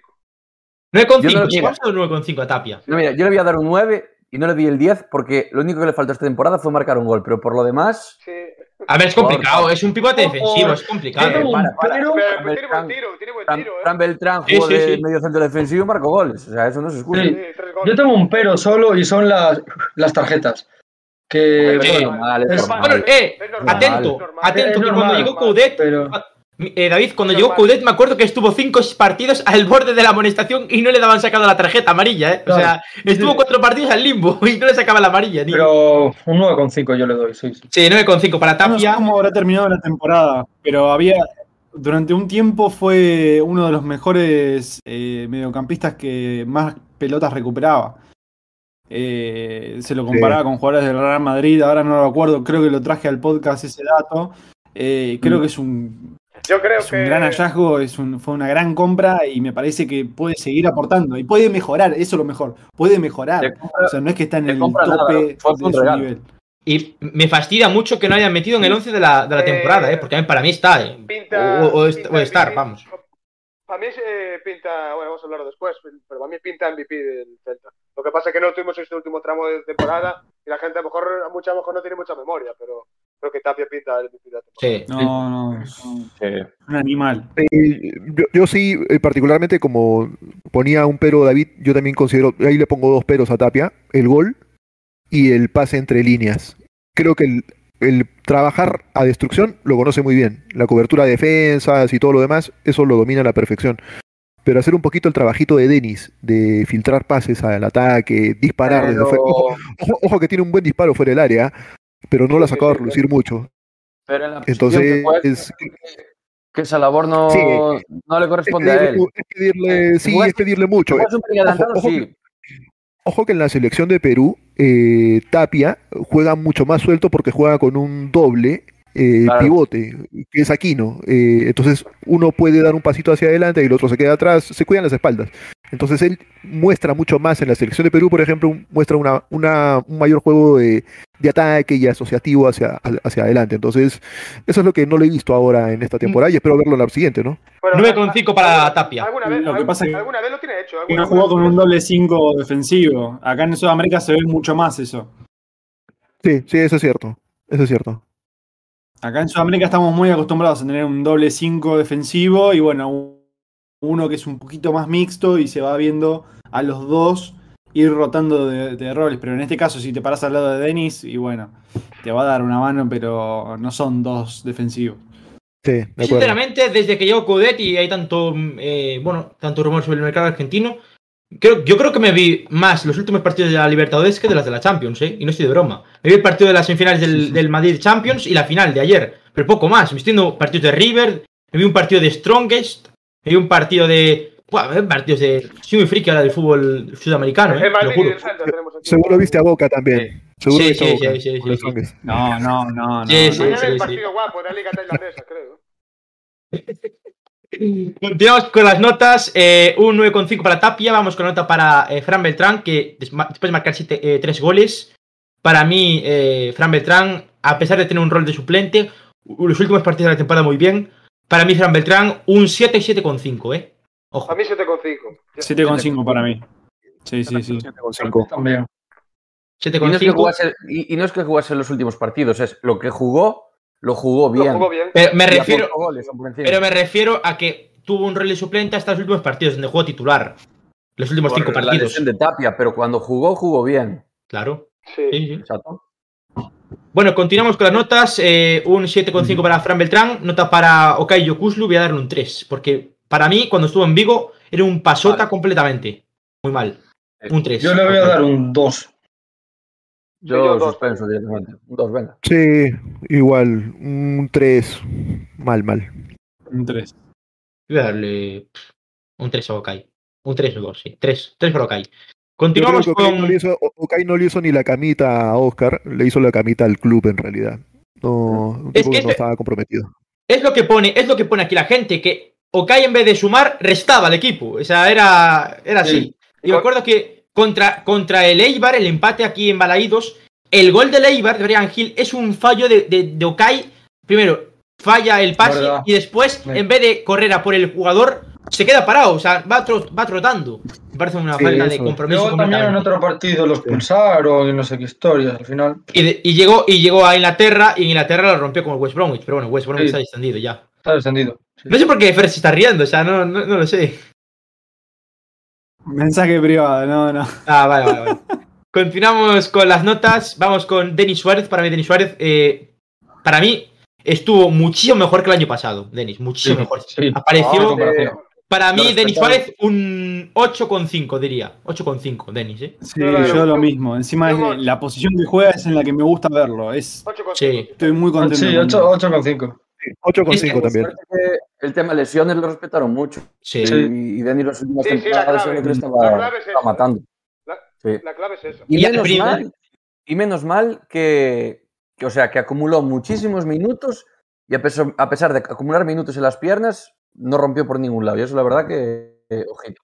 Y al principio jugaba tirado a banda, ¿eh? Cuando estaba Oscar. Jugaba Sí. tirado a banda y no se encontraba Denis Suárez. Y cuando llegó Coudet y lo puso en su posición, mucho mejor Denis Suárez.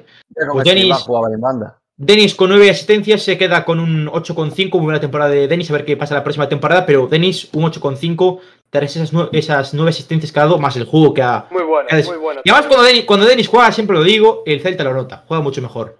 Sí. Eh, vamos con la nota para Miguel Baeza. Mm. Marcó un gol contra el Granada en aquel 3-1. Yo, yo le voy a dar un Pero- 5 porque lo, Sí. poco que jugó también, bueno, no lo hizo mal del todo, pero eh, con, el, con el sistema del Chacho no entra este, con este chaval. Pero realmente- Ah, digo. Realmente cuando más mejor jugó fue con, con Oscar, ¿eh? Que con el, y es algo que contrarresta ¿no? lo que venimos hablando del resto de jugadores, que jugó mejor con Oscar que con el Chacho. Tú más Yo- eh, participación. Yo le voy a dar un 5 también y Sí. voy a matizar. ¿no? También hay que tener en cuenta que es un jugador que viene de jugar en segunda B, su primera temporada en primera división, eh, tiene que acostumbrarse pues, a, a jugar a, a este ritmo, acostumbrarse al, al juego del Chacho. Entonces vamos a ver qué pasa con este chaval la temporada que viene, si siguen el Celta o si optan por una cesión. Eh, Yo creo que sería lo más sensato. eh, el, el otro apunte que hay que hacer que este chaval juega en el sitio de Bryce. Y también ahí se Brothers. O sea, Bryce. Bryce y ya tiene Solari por delante también. Entonces Claro, claro. se complica el Sí. tema. Bueno, gente, eh, rápidamente. Nota para Gabri Veiga y Holsgrove. 5 para los dos. Bueno, decir que Holsgrove marcó un golazo contra seis, ¿no? el. Sí. Yo, A le voy a dar un seis. 6. Yo un 6. Mar- marcó un golazo en Copa del Rey contra el, contra el Ibiza, que es el Llanera. Eh, contra el Ibiza marcó un gol que valió para poco en, en Copa del Rey contra el Ibiza. Y me gustó mucho, pero los últimos partidos lo, lo vi desaparecido porque no jugó en su posición, jugó tiro de banda. Y Gabri Veiga, para mí, Gabri Veiga cuando jugó contra el Barcelona, aquel partido que perdimos 0-3, hizo un partidazo. Fue el un mejor, partidazo. fue el Sí. mejor Sí. contra el Barça, en la primera vuelta. Sí, sí. 6 para los dos, venga. Pues- 6 para los dos, para eso. Gabri Veiga y para los Vamos con las bandas, vamos con eh, la banda izquierda, con la banda de Nolito. Nolito, nota para Nolito. Nolito Eh, doy con un cinco. 7. Yo un 7,5 le voy a dar. 7,5. Yo le doy un 8. 7,5. 7,5, Mejor de lo sí. ahí está. Siete goles, 5 asistencias para Nolito, le damos un Los números 7,5. están ahí. Sí. Nolito nos garantiza 60 65 minutos de fútbol Sí, sí, sí. pleno. Nota para, Para- nota para el innombrable, para el jugador turco Emre Mor. Yo voy a darle un Un 2. cero. Yo le voy a dar un Bien. cero. Nada, Yo yo digo sí, le doy Lamela. un 3. Yo voy a darle un 2. por los tres part- por los tres No le doy nota. No, a mí me cansó ya. Yo un cero. Yo voy a dar un 4. Un uno. Un uno. Bueno, eh, un los uno dos por turcos, firmar. Por jugar. lo- un, poco, un poco lo que pone Peregrino a menos dos, pero yo creo que los dos turcos han sumado en negativo para, Sí, para el club. básicamente. Ojalá el Celta no vuelva a pecar en el mercado turco. En el. Oye, decir. Bueno, en el no, mercado turco. Ah, ¿no? eso no. No se puede hacer Es que los jugadores, los jugadores turcos. no te mal, ¿eh? nada. Bueno, A ver si no. por ahí encontrás Sí. un, También tiene un buen Danis bueno un jugador. Danis malo y a ver. Bueno, a ver, imagínate Canaloglu. Qué sé. El que está en el Milán. Ese, ese ya nos gustaría a nosotros tener a Canaloglu Aquí en, en buen, en buen nivel.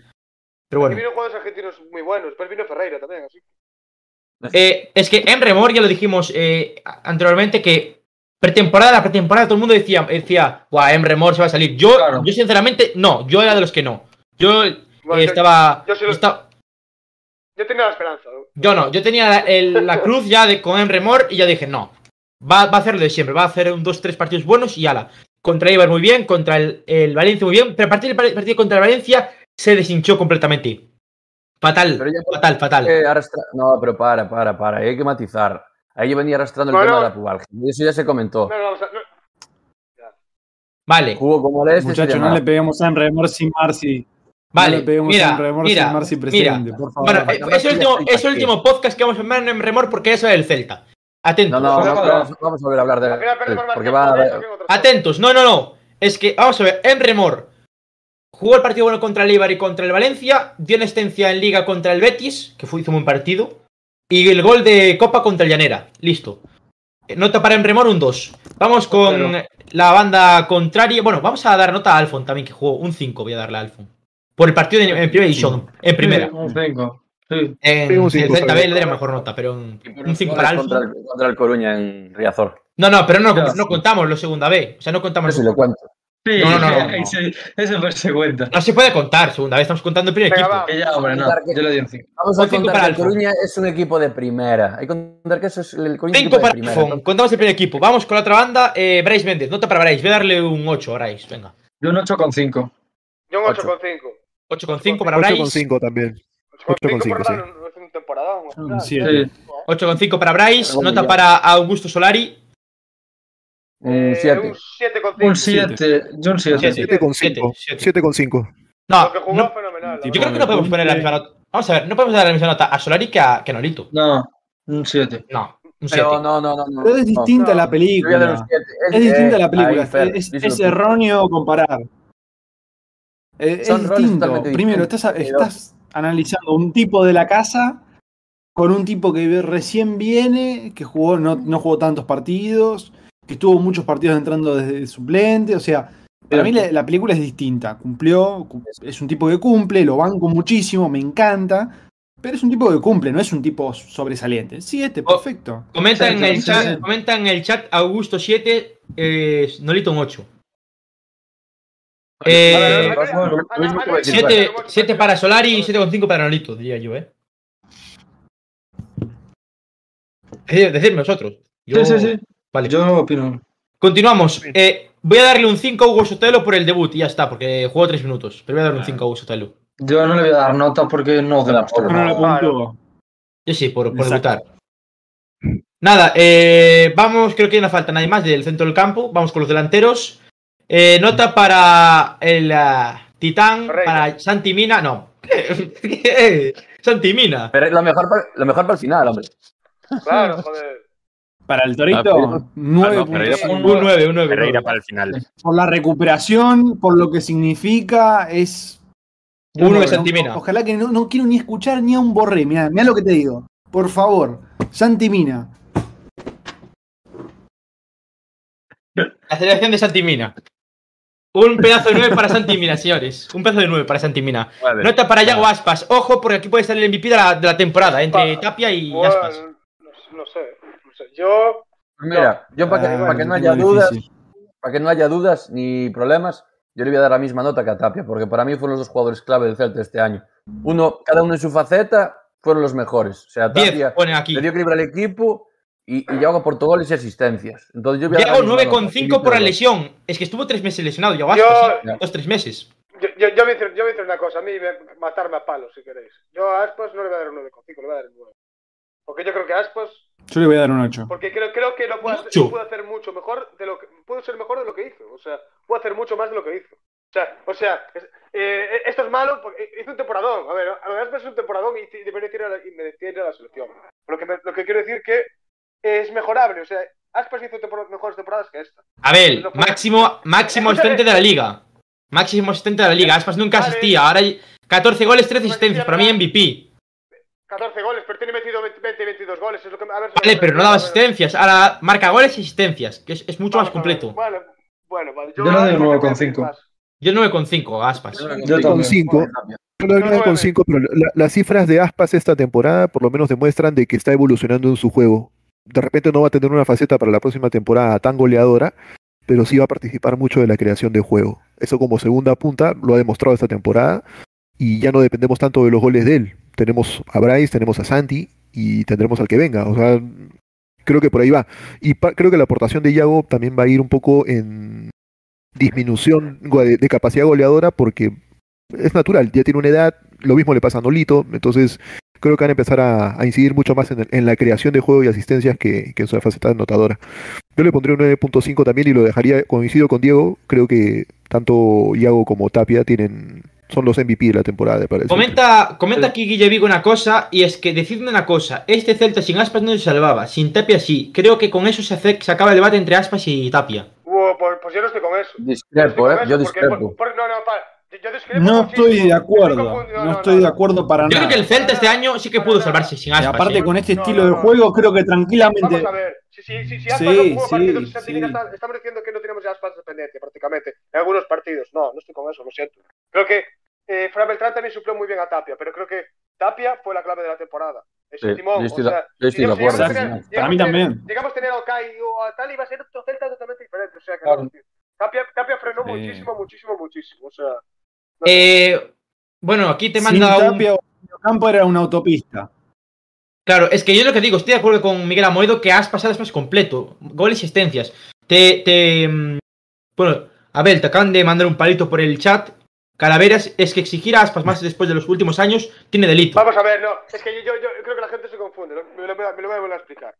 Yo creo que, o sea, eh, que, que- que nos tiene mal acostumbrados, o sea, yo creo que aún puede hacer mejor temporada, o sea, yo a Aspas le daría un 10, pero creo que aún lo puede hacer mejor de lo que lo hizo, a ver si no, no sé si me entiende la gente.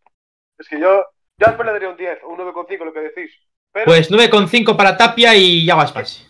creo que puede, puede, puede hacer más de lo que hizo, creo. Hubo partidos que Aspas también estuvo un poco desconectado, que nos hablamos por otros jugadores, algunos partidos. Yo también le doy. Es que- A ver, es que tiene el nivel muy alto. tío. Yo también le doy un 8 a Aspas por. Por eso lo que digo yo. Claro, Es que es eso. claro, ver, exacto. yo no estoy diciendo que hiciera mala temporada. para Y también nada, hay que reconocer, darle un reconocimiento un poco a, a Mina y a, Claro, a mí y no. a Y a Tapia. y a Tapia y a Bryce, que metieron mucho una porrada de goles. por la temporada, ¿no?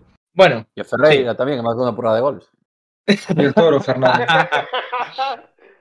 ¿visteis el vídeo del Toro Fernández en el Zaragoza el otro día contra el, contra el ese. Mallorca? El tiro. Sí, sí, sí. El tiro del Toro Fernández que la tira, la tira al córner. Hay que ponerle nota, ¿no? Le pegó al córner. No, al menuda, Fidesz no. menuda cornada, la sacó de la plaza, tío. Le llama- eh, en, Zaragoza, en Zaragoza le llaman el, el novillo Fernández, le llaman, están contentísimos, ¿eh? como el toro. El novillo Fernández. Vale, vamos con otro para el Facu Eh, Ferreira. ¿No, ¿no os acordáis cuando lo, el, el Zaragoza con un Lamborghini? Sí, sí, sí, sí. Fichamos a Lamborghini, que es Lamborghini la marca del toro. Y eso es Sí, un Lamborghini. sí. Motor, sin motor, y espejos y sin nada. sin. Ahora es, eh, ahora es un Seat 500, ¿eh? Más que un, Lamborghini. No, pero lo del toro sabemos lo que pasó. Lo- entonces, Sí, pero bueno, bueno. se le fue por lo que fue. Bueno, nota para, nota para el señor eh, Facu Ferreira, un 5. ¿Eh? ¿Qué? Sin, sin estás de nota. Yo le voy a poner un 3. Yo un dos. Yo también, Sí, yo no, un Yo le voy a sí, poner un 3 porque a Ramón le el un gol uno. que metió. Le Yo doy porque marco el gol, ¿eh? tres por metió el gol, porque metió el gol. Si no le da un 1. Yo también por el gol con Un el, Atlético. Ah. A ver, es que es, eh, a ver, que decirlo. Yo le pongo un 3. Ferreira es limitado, eh, por no decir otra palabra. Es limitado, pero, tío, no sé. Para lo que hizo, No, para lo que hizo, se dejó la cara por el equipo, nunca mejor dicho. Le partieron Bueno, la porque tocha. le dieron, si no, hostias y apartaba. Le partieron la tocha y marcó un gol. Para mí, bueno, pues eh, un 3. Luis Real, buenas noches, ¿qué tal estás? Eh, David Pérez, Ferreira un 4 por la roja más. Es verdad, la roja, la roja en el campo del Claro, Villarreal. inútil, es que fue. Hace es un par de inútil. semanas. Madre mía, qué roja. Sí. Madre Sí. mía. Es, es evitable, o sea, es evitable. Eh, Y es verdad que corre como un cabestro el tío. Un 2 para Ferreira, mira. Olvidarlo del va. 5. Un 3, un 2. 3 para Ferreira. Un tres. Un 3 para Ferreira. Vamos con la nota para los entrenadores. tres, sí. Después, después normal que digan, por ahí que damos notas muy altas, normal, le damos un 3 a Ferreira. Eh, nota para Óscar García Yungent. Un 2. Un, un Ah. dos también. Un 2 también. Sí, un 2. Nota para el Checho Coudet, un 9. Y no le di el 10 por, por la eliminatoria contra el Ibiza. Yo le ¿Eh? voy a dar. uh, Un 9 también. Yo le doy un Yo le doy un 7. 9. Un 10 no. Yo le doy Yo un un 7. 7. Yo un Un 7 nueve. Yo, también. un- Un yo un siete. ocho. Yo un 7. Creo que hay muchas cosas por mejorar, pero realmente Yo- la diferencia entre el 2 y el 7 es abismal. Un. Yo voy a darle un 9 y como dijisteis Un unos nueve. 7 y otros 9 y Abel dijo 8, un 8 para el Checho Coudet. Pues hasta aquí las notas de esta temporada 2021 en Conclave Celeste. Octavo clasificados eh, a 4 puntos de Europa, ni tan mal, ¿eh? Después de... Cuando empezamos en el podcast estamos colistas. Allí por el mes de noviembre, cuando empezamos con este proyecto. Y mira al final, octavos. Pues mejor imposible. que fue. Bueno, empezamos. somos los primeros. Acuérdate, Javi. Sí. Vamos con las noticias de esta eh, semana en clave celeste. Vamos a hablar con la actualidad del club. Esto no acaba. Vamos a hablar de- del tema de las noticias. Eh, Isma, pínchame la noticia, eh, primera noticia de, esta semana que hay que hablar, que la tendréis ahora en pantalla. Ahí está. Y es que, según la eh, inteligencia artificial, Yago Aspas tendría que ser citado con la selección española para la Eurocopa. Recordad que no estuvo en la lista de 24 futbolistas que dio el lunes Luis Enrique, el eh, técnico del Celta en el año 2014, que ahora está en la selección española, y, y que no ha citado al señor Yago Aspas por citar a gente como Sarabia o Morata. Bueno, o Adama Traoré. No es la misma posición, no es lo mismo, no es el Da mismo igual, perfil. da igual. Da igual. Pero bueno. Aspas, en la posición de Adama igual hace mejor que él. Pero sinceramente, ahí debe haber hay, hay algún rollo porque no es normal que Sí, lo lleve a Aspas, que marcó 14 goles y 13 asistencias. Y Tiene que no la haber un mal- inteligencia esta mal rollo con o sea, eso lo vemos nosotros ya, es que lo ve cualquiera, no solo nosotros que somos el Celta, cualquiera que vea el fútbol.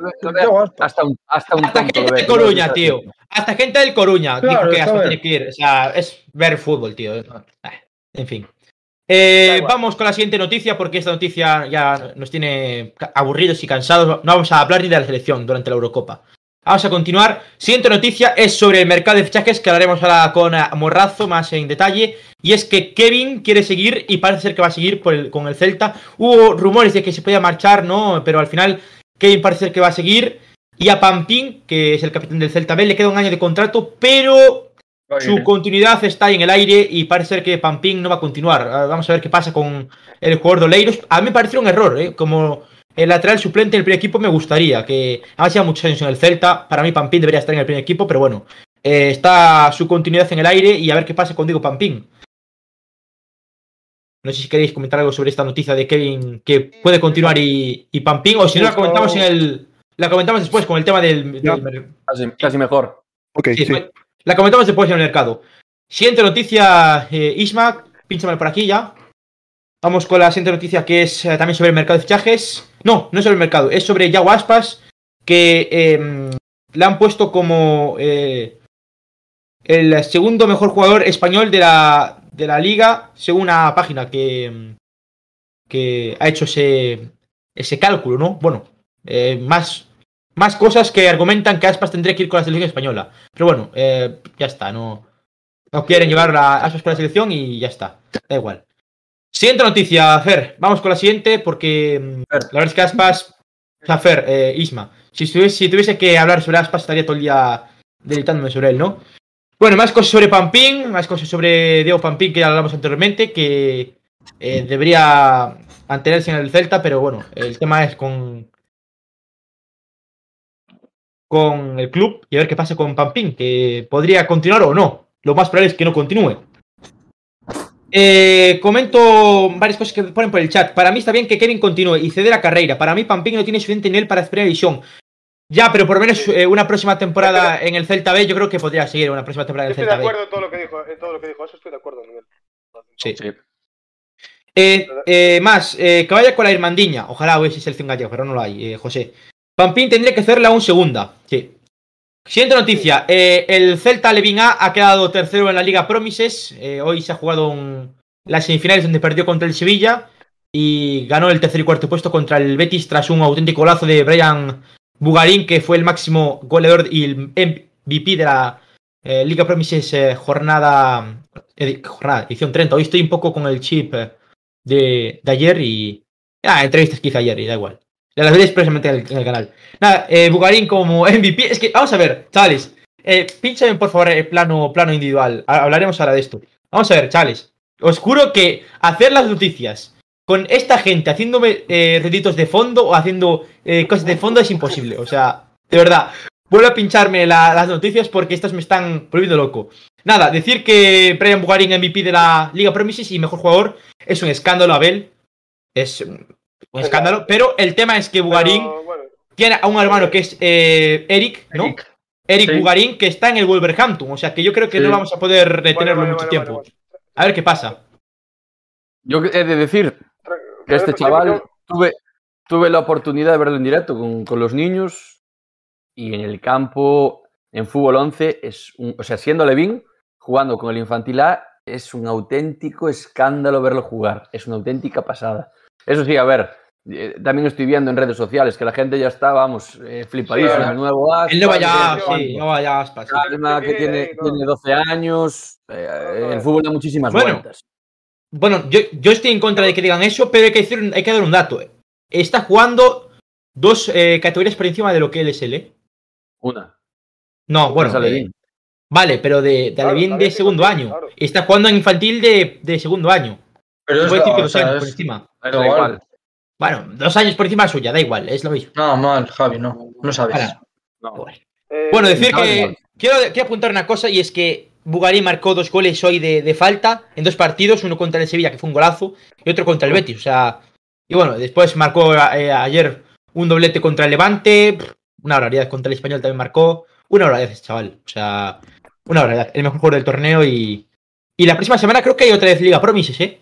Pero de una categoría superior y ahí va a jugar de nuevo también Brian, o sea que más y mejor. de- No, no, no hay, creo que no hay, ¿eh? No, ¿No ¿No? hay juveniles? ¿No hay juvenil? No. Tampoco. no. Infantiles ya te digo que no hay porque infantiles tienen ahora la Copa de Campeones eh, con respecto, o sea, de, de ligas gallegas y todo esto. Entonces, no creo que haya, no sé que lo metan entre semana, que lo dudo. En principio, el fin de semana no va, no, no va a haber. Sí que ponen que aquí hay infantiles, ¿eh? Pues, y además lo puso ya- la liga, lo puso la liga. Entonces, entonces para. Entonces, lo más ser, probable es que manden al, al, al, al infantil B en este caso, me imagino. O igual no juega. El infan- no, no, el infantil A ya te digo yo que empieza la Copa de Campeones porque vivo el correo de la Federación Gallega y empieza la Copa de los equipos que quedaron de mitad de tabla para abajo, una Copa rollo eliminatoria como toda la vida, y los dos primeros de cada grupo o cada subgrupo de, de ligas gallegas va a jugar la Copa de Campeones. Pero- Entonces yo me imagino que mandarán el infantil B al... Pero igual, igual no está el Celta, ¿eh? Porque no estuvo el Bueno, ser, en esta edición. ser. claro, claro. Puede, que no esté el Celta. Pero, Sí, sí, sí. pero, pero dijeron por redes sociales que, que sí que va a estar el Celta. No lo sé, o sea, hay que verlo. Lo comentaremos Mandarán- la próxima semana en el podcast. Lo más seguro es que manden el infantil B, supongo. A ver qué pasa, a ver qué pasa. Pero bueno, la verdad es que orgulloso de que el Celta haya, haya llegado hasta el- las semifinales y es la vez que llega en este tornillo a las semifinales, ¿eh? en, en mucho tiempo. O sea que felicidades por los chavales que se lo merecen y, y nada, a la Celta.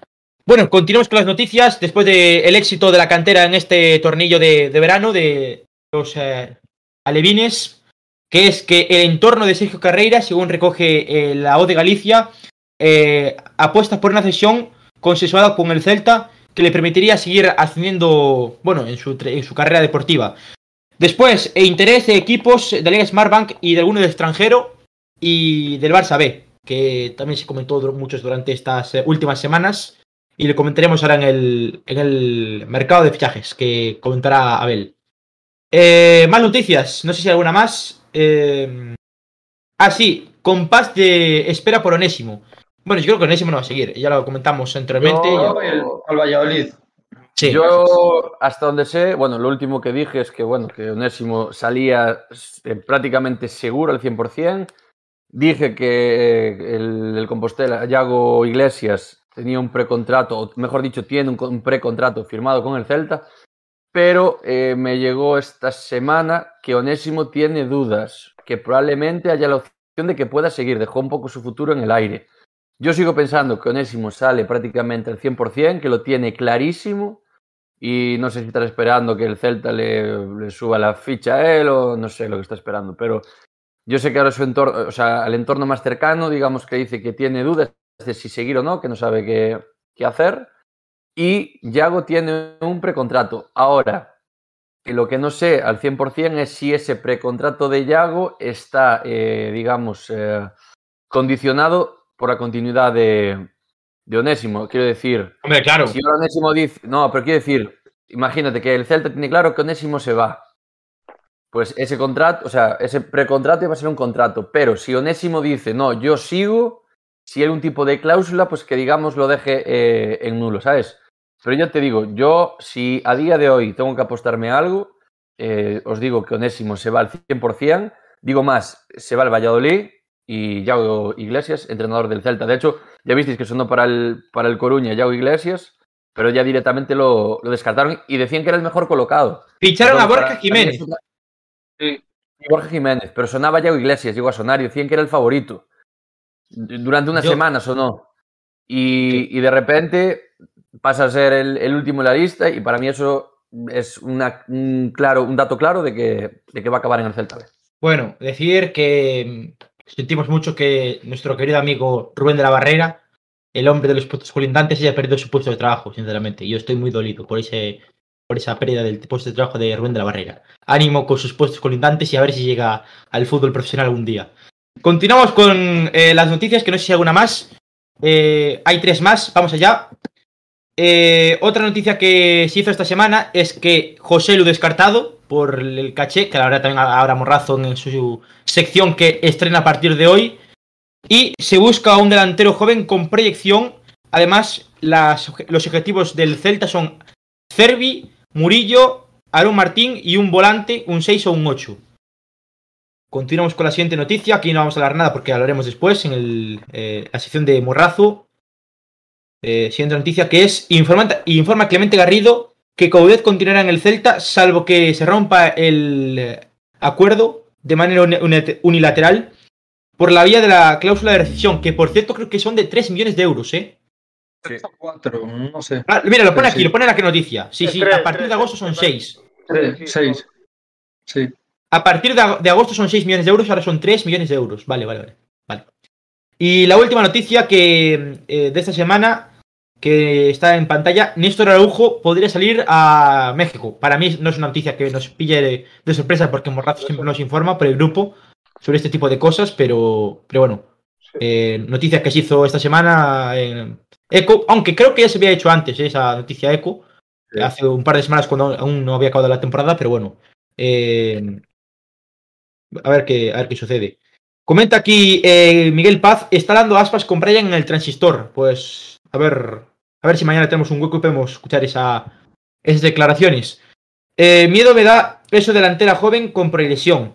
Bueno, eh, ahora vamos a hablar del, del mercado de fichajes, de toda la que venga siendo del mercado, todas las novedades del mercado, que nos va a dar eh, toda la información relacionada con el mercado nuestro querido colaborador Morrazo, que es la estrella del- de las cuentas del Celta Vale, en cuanto a la información de fichajes. Por tanto, eh, bueno, eh, creo que es el momento de, de darle el paso a nuestro querido señor Morrazo. Morrazo, todo tuyo con la acción.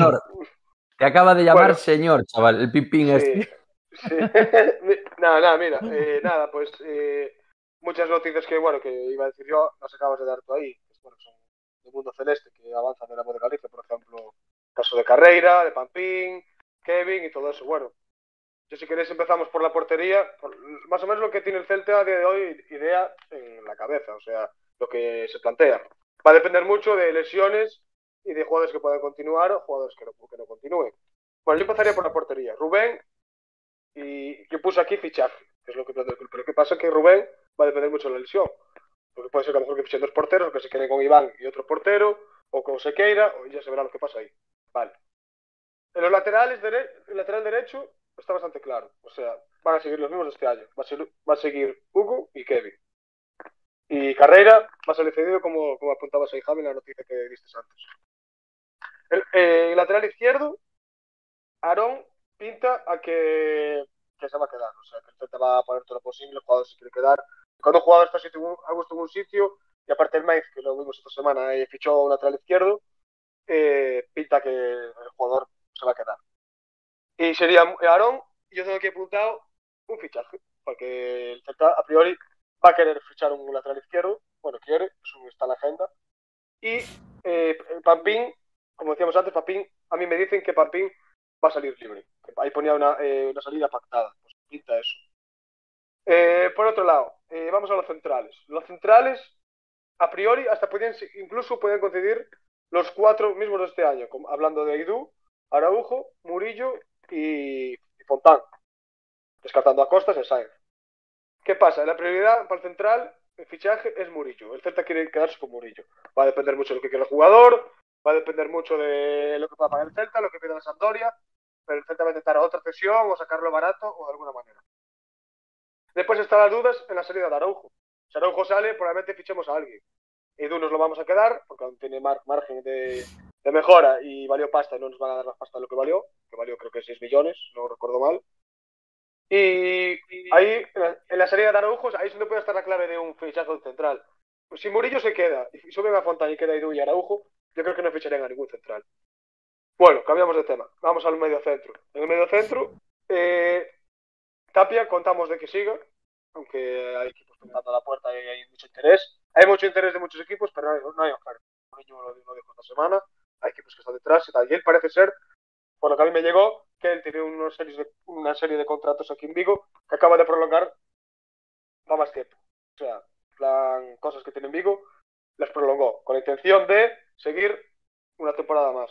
A ver, puede ser que llegue una oferta mareante y da igual lo que tenga reservado y tal, que se vaya porque el fútbol ya sabemos cómo van estos los fichajes. ¿Qué más? Después está lo de Fran. Fran que siga o que no siga. Porque si, si Fran Beltrán quiere salir a toda costa, pues yo sinceramente a Fran no lo veo para salir cedido para que crezca más. Porque creo que cumplió y puede ser un jugador muy válido para el Celta esta temporada. La temporada que viene, digo. Y si sale Fran y sale Okai, creo que ahí tenemos que reforzarnos y tenemos que hacer eh, fichar a un, a medio centro o dos incluso. Y para el, para medio centro ofensivo, eh, ahí nos quedaremos con Denis, obviamente. Y ahí el Celta parece que quiere fichar un 8. Yo tengo mi paja mental y que mi sueño con Rafinha, ¿vale? O sea, es que, el PS, que él quiera salir, que el PSG pagó 3 millones al Barça solamente por él, si no recuerdo mal, y a lo mejor el PSG le deja salir por otros 3 millones, o así, que sería una caca para nosotros. Claro, para que esto suceda, para que un jugador como Rafinha o del corte de Rafinha o de jugador de o sea, top venga para esa posición, eh, el Celta tiene que hacerse de las grandes fichas. Por ejemplo, la del Remor. Si un Remor no sale, estas cosas se complican, por ejemplo. Así que hay que intentar sacarlo porque el Remor tiene una ficha muy alta. Y entre esa ficha y la ficha, por ejemplo, de Ferreira, que se va también seguro, eh, ahí tenemos muchísimo Y la de Costas también.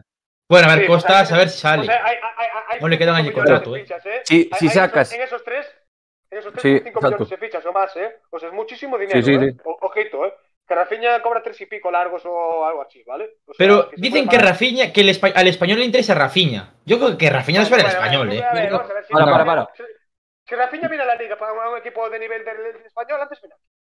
Yo creo que Rafinha, mira, te digo, Marc, Rafinha, dime tú a qué equipo de, de, de la liga, de primera, de segunda división, segunda división B, no me interesa Rafinha, cualquiera.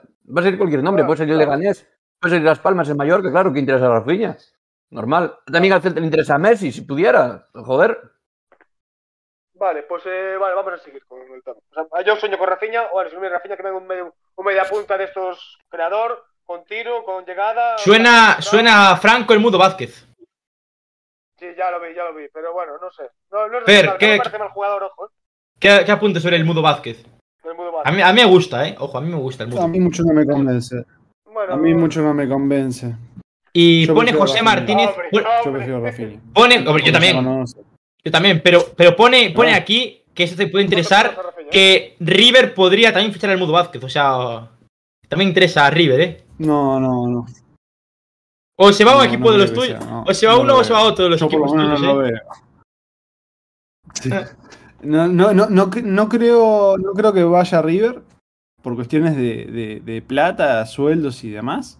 Y, y no sé si vendrá para acá. No, no lo veo. No sé por qué. No- Teníamos que fichar No a. Palavecino. Ese sí que es bueno.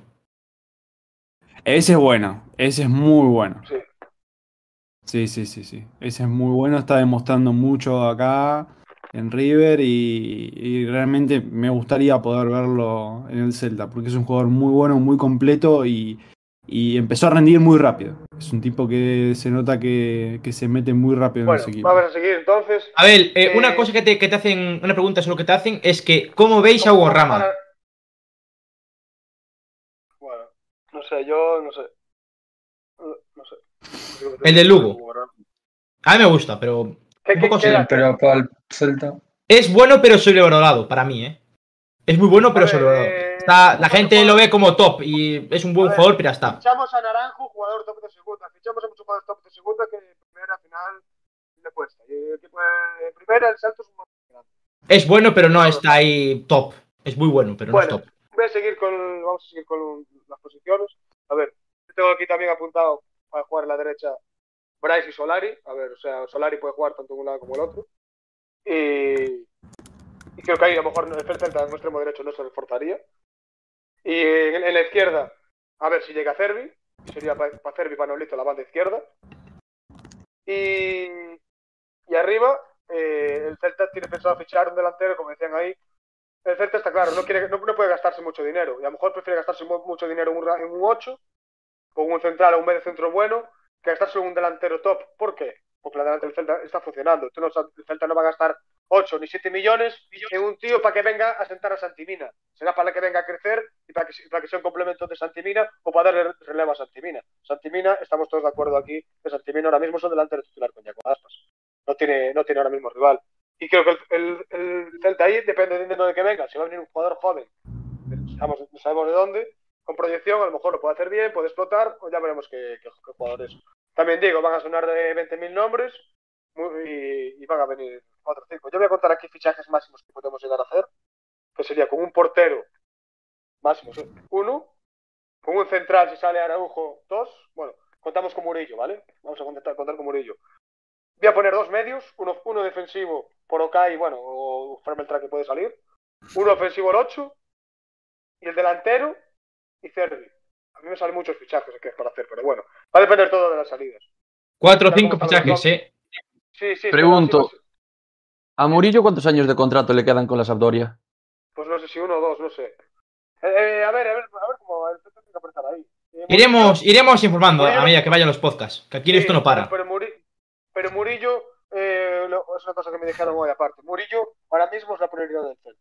O sea, la- Murillo, el Celta ahora mismo quiere atar a Murillo. Y Aarón, sabemos que tiene muchas más prioridades, incluso que Murillo que tiene que quedarse. A ver Aarón, yo te digo yo al, al no- al 90% Aarón se queda en el Celta. Sí, a ver, clarísimo. puede ser, puede ser. Bueno, entonces parece que el peruano Abraham no viene tampoco, ¿no? O Eh, por lo menos se ha enfriado la cosa. a ver. Mí, gente fiable me dice. Porque yo no puedo creer a todo, porque hay varios. Se filtra por un lado, se filtra por el otro, pues es verdad mentira. Eh, Yo no, yo no desmiento ni, ni miento. Yo, lo que a mí que me dicen que, que, que con ese de momento no hay nada. Con Abraham no hay nada. Ahora mismo, Central, Central está pensando en Murillo, nada más. O sea, no tiene en mente ya otro Central. ¿Qué pasa? Que a lo mejor que lo pueden tener en agenda por si sale Araujo. Pues bueno, puede ser. Pero no, no está intentando contratar a, a Abraham. Eso a mí me consta que no. A, a quien quiere contratar ahora mismo es a Murillo. Eso sí. Y nada más, si, ya, ¿no? si apunt- si queréis apuntarme algo más. Sobre Carrey y. Pampín, Vale, a mí me dicen que Carrera puede salir, va a salir cedido, el más seguro, en segunda, como apuntaba salía antes la noticia. Y Pampín, eso que se va libre. Y nada más, Murillo aquí prioridad y delantero joven con proyección. Yo tengo aquí la chuleta para no olvidarme de nada. delantero Nada. joven. Por cierto, ¿puede dar un dato? ¿Puede dar un dato? Sí, sí, El Atlético de Madrid anda, anda detrás del delantero este que, que dijo Marti, de Beto, ¿eh? El portimonense. ¿eh? Al final el Marti no va a tener mal ojo, ¿eh? Porque va, va detrás del Madrid y va detrás del Benfica. Ojo al Marti, ¿eh? Mira, yo te digo una cosa, estuve viendo así resúmenes del Beto y demás, y es un jugador que sí puede eh, con respecto al juego del Atlético sí puede encajar, pero es que yo en el Celta es que no lo veo, vamos, ni de coña.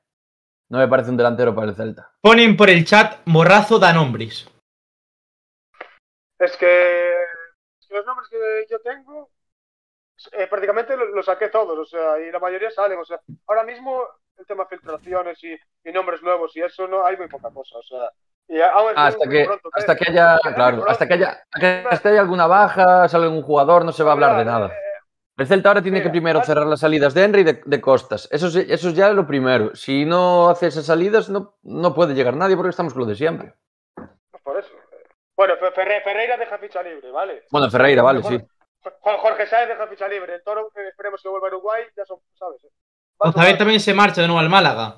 Juan Hernández lo van a intentar encasquetar. Que por cierto, Juan Hernández están viendo. A mí, me dijo, a mí me dijo Clemente Garrido que no, que no sigue. Que se pira. Yo hasta llegué a escuchar, que no sé si es verdad, que, que Juan Hernández, que hasta eh, había la posibilidad de que volviese al filial. Sí, pero no. Ah, pero me dijo-. Me dijo a mí que no, me dijo a mí que no, Clemente. Sí, Y sí, Clemente, y Rafa, Val-. Clemente y Rafa Eh, Valero saben mucho de ahí de la Malo será, que no tenga, malo será que no tenga ofertas mejores. Tiene muchos con... A mí me dejaron los periodistas en tanto en el directo como fuera de- del directo que nada. Olvídate. A mí me da mucha Eh, pena bien la situación de Pampín, ¿ah? Eh, la verdad que sería un error que se vaya. Yo creo que se va a quedar. muchísimo más Yo creo que se va a quedar al final. O sea, no sé cómo esté la situación de, Yun, de Yunka. No sé si Yunka se va. y Yunka si se se va. va, No, yo ya, es verdad, es verdad. Yucasi, Yucasi van a pactado, está pactado. Se va libre, se va. Sí. ya, entonces sería el momento para subirlo a. Yo creo que se verá el- Pues, Yo creo pues que- yo, yo no, yo, yo diría que no. Yo diría que es un punto a mejorar y creo que hay que tener dos buenos laterales. Y dos buenos laterales de primera. Papín no es un lateral de primera, ¿sí o no? ¿Estás de acuerdo conmigo o no?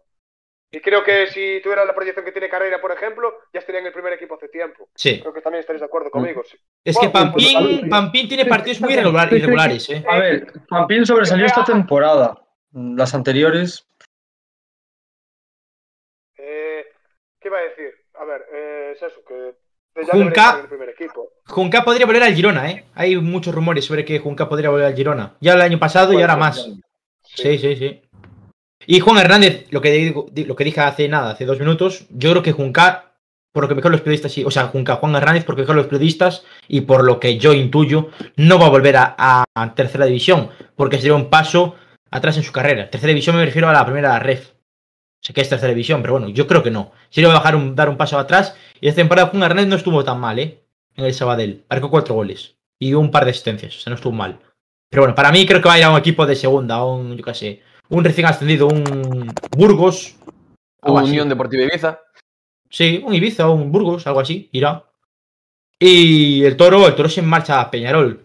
Perchman, Flavio Perchman, que es su representante, que siempre hacía entrevistas con Víctor López, dijo que se podría volver a Peñarol. ¿Qué opciones? Yo lo- No sé. Sería lo mejor. Sería lo mejor para todas las partes, creo. sí. Hoy marcó, hoy marcó Juan Hernández, cinco goles, ¿eh?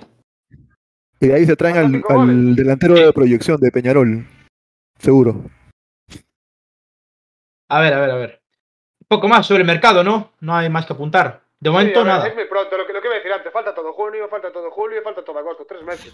Es muy, muy pronto aún, así que... Ya, ya iremos viendo. Aparte estamos en año de, de Eurocopa y lo mítico, los clubes van a esperar a ver qué pase en la Eurocopa, a ver si hay algún jugador que destaque o vamos a ver tal.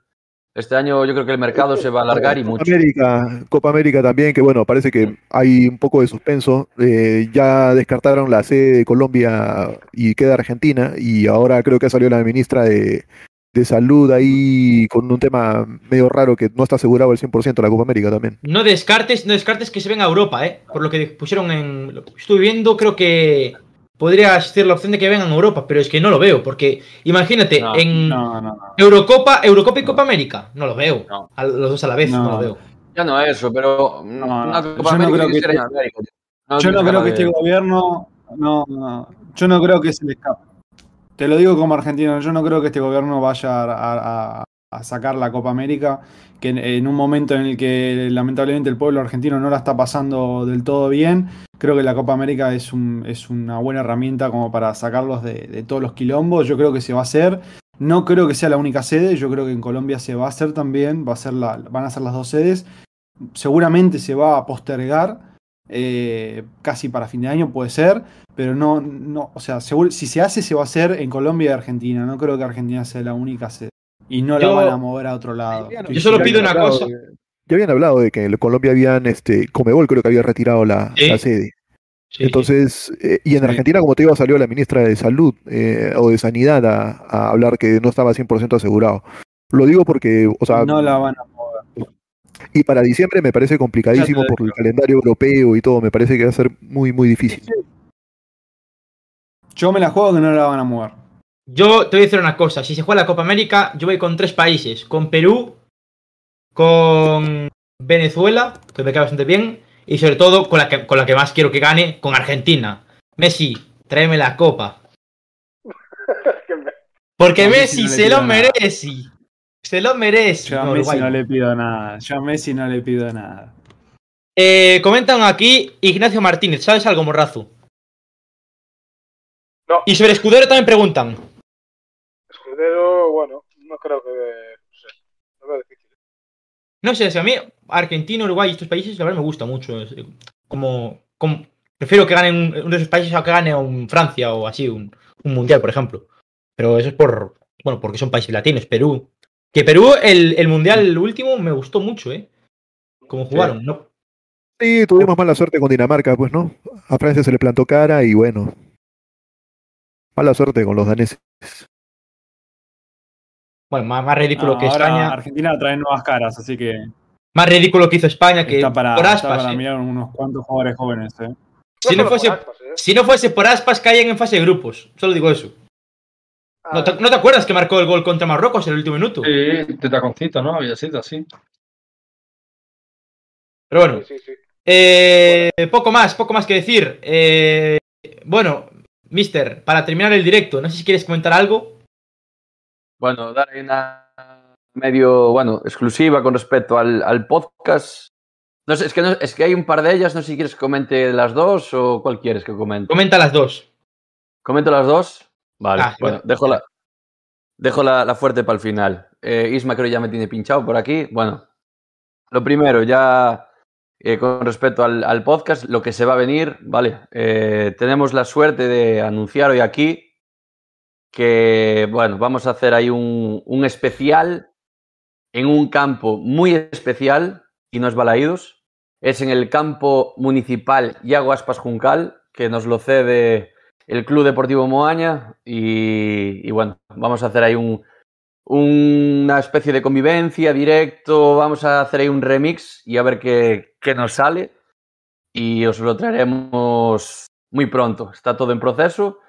Y otra noticia muy, yo creo que es muy buena es un proyecto muy guapo que, que llevamos trabajando ya eh, hace un tiempito es anunciaros la creación o refundación de, de una peña que se va a llamar Ojitos Celestes. Que va, no, no.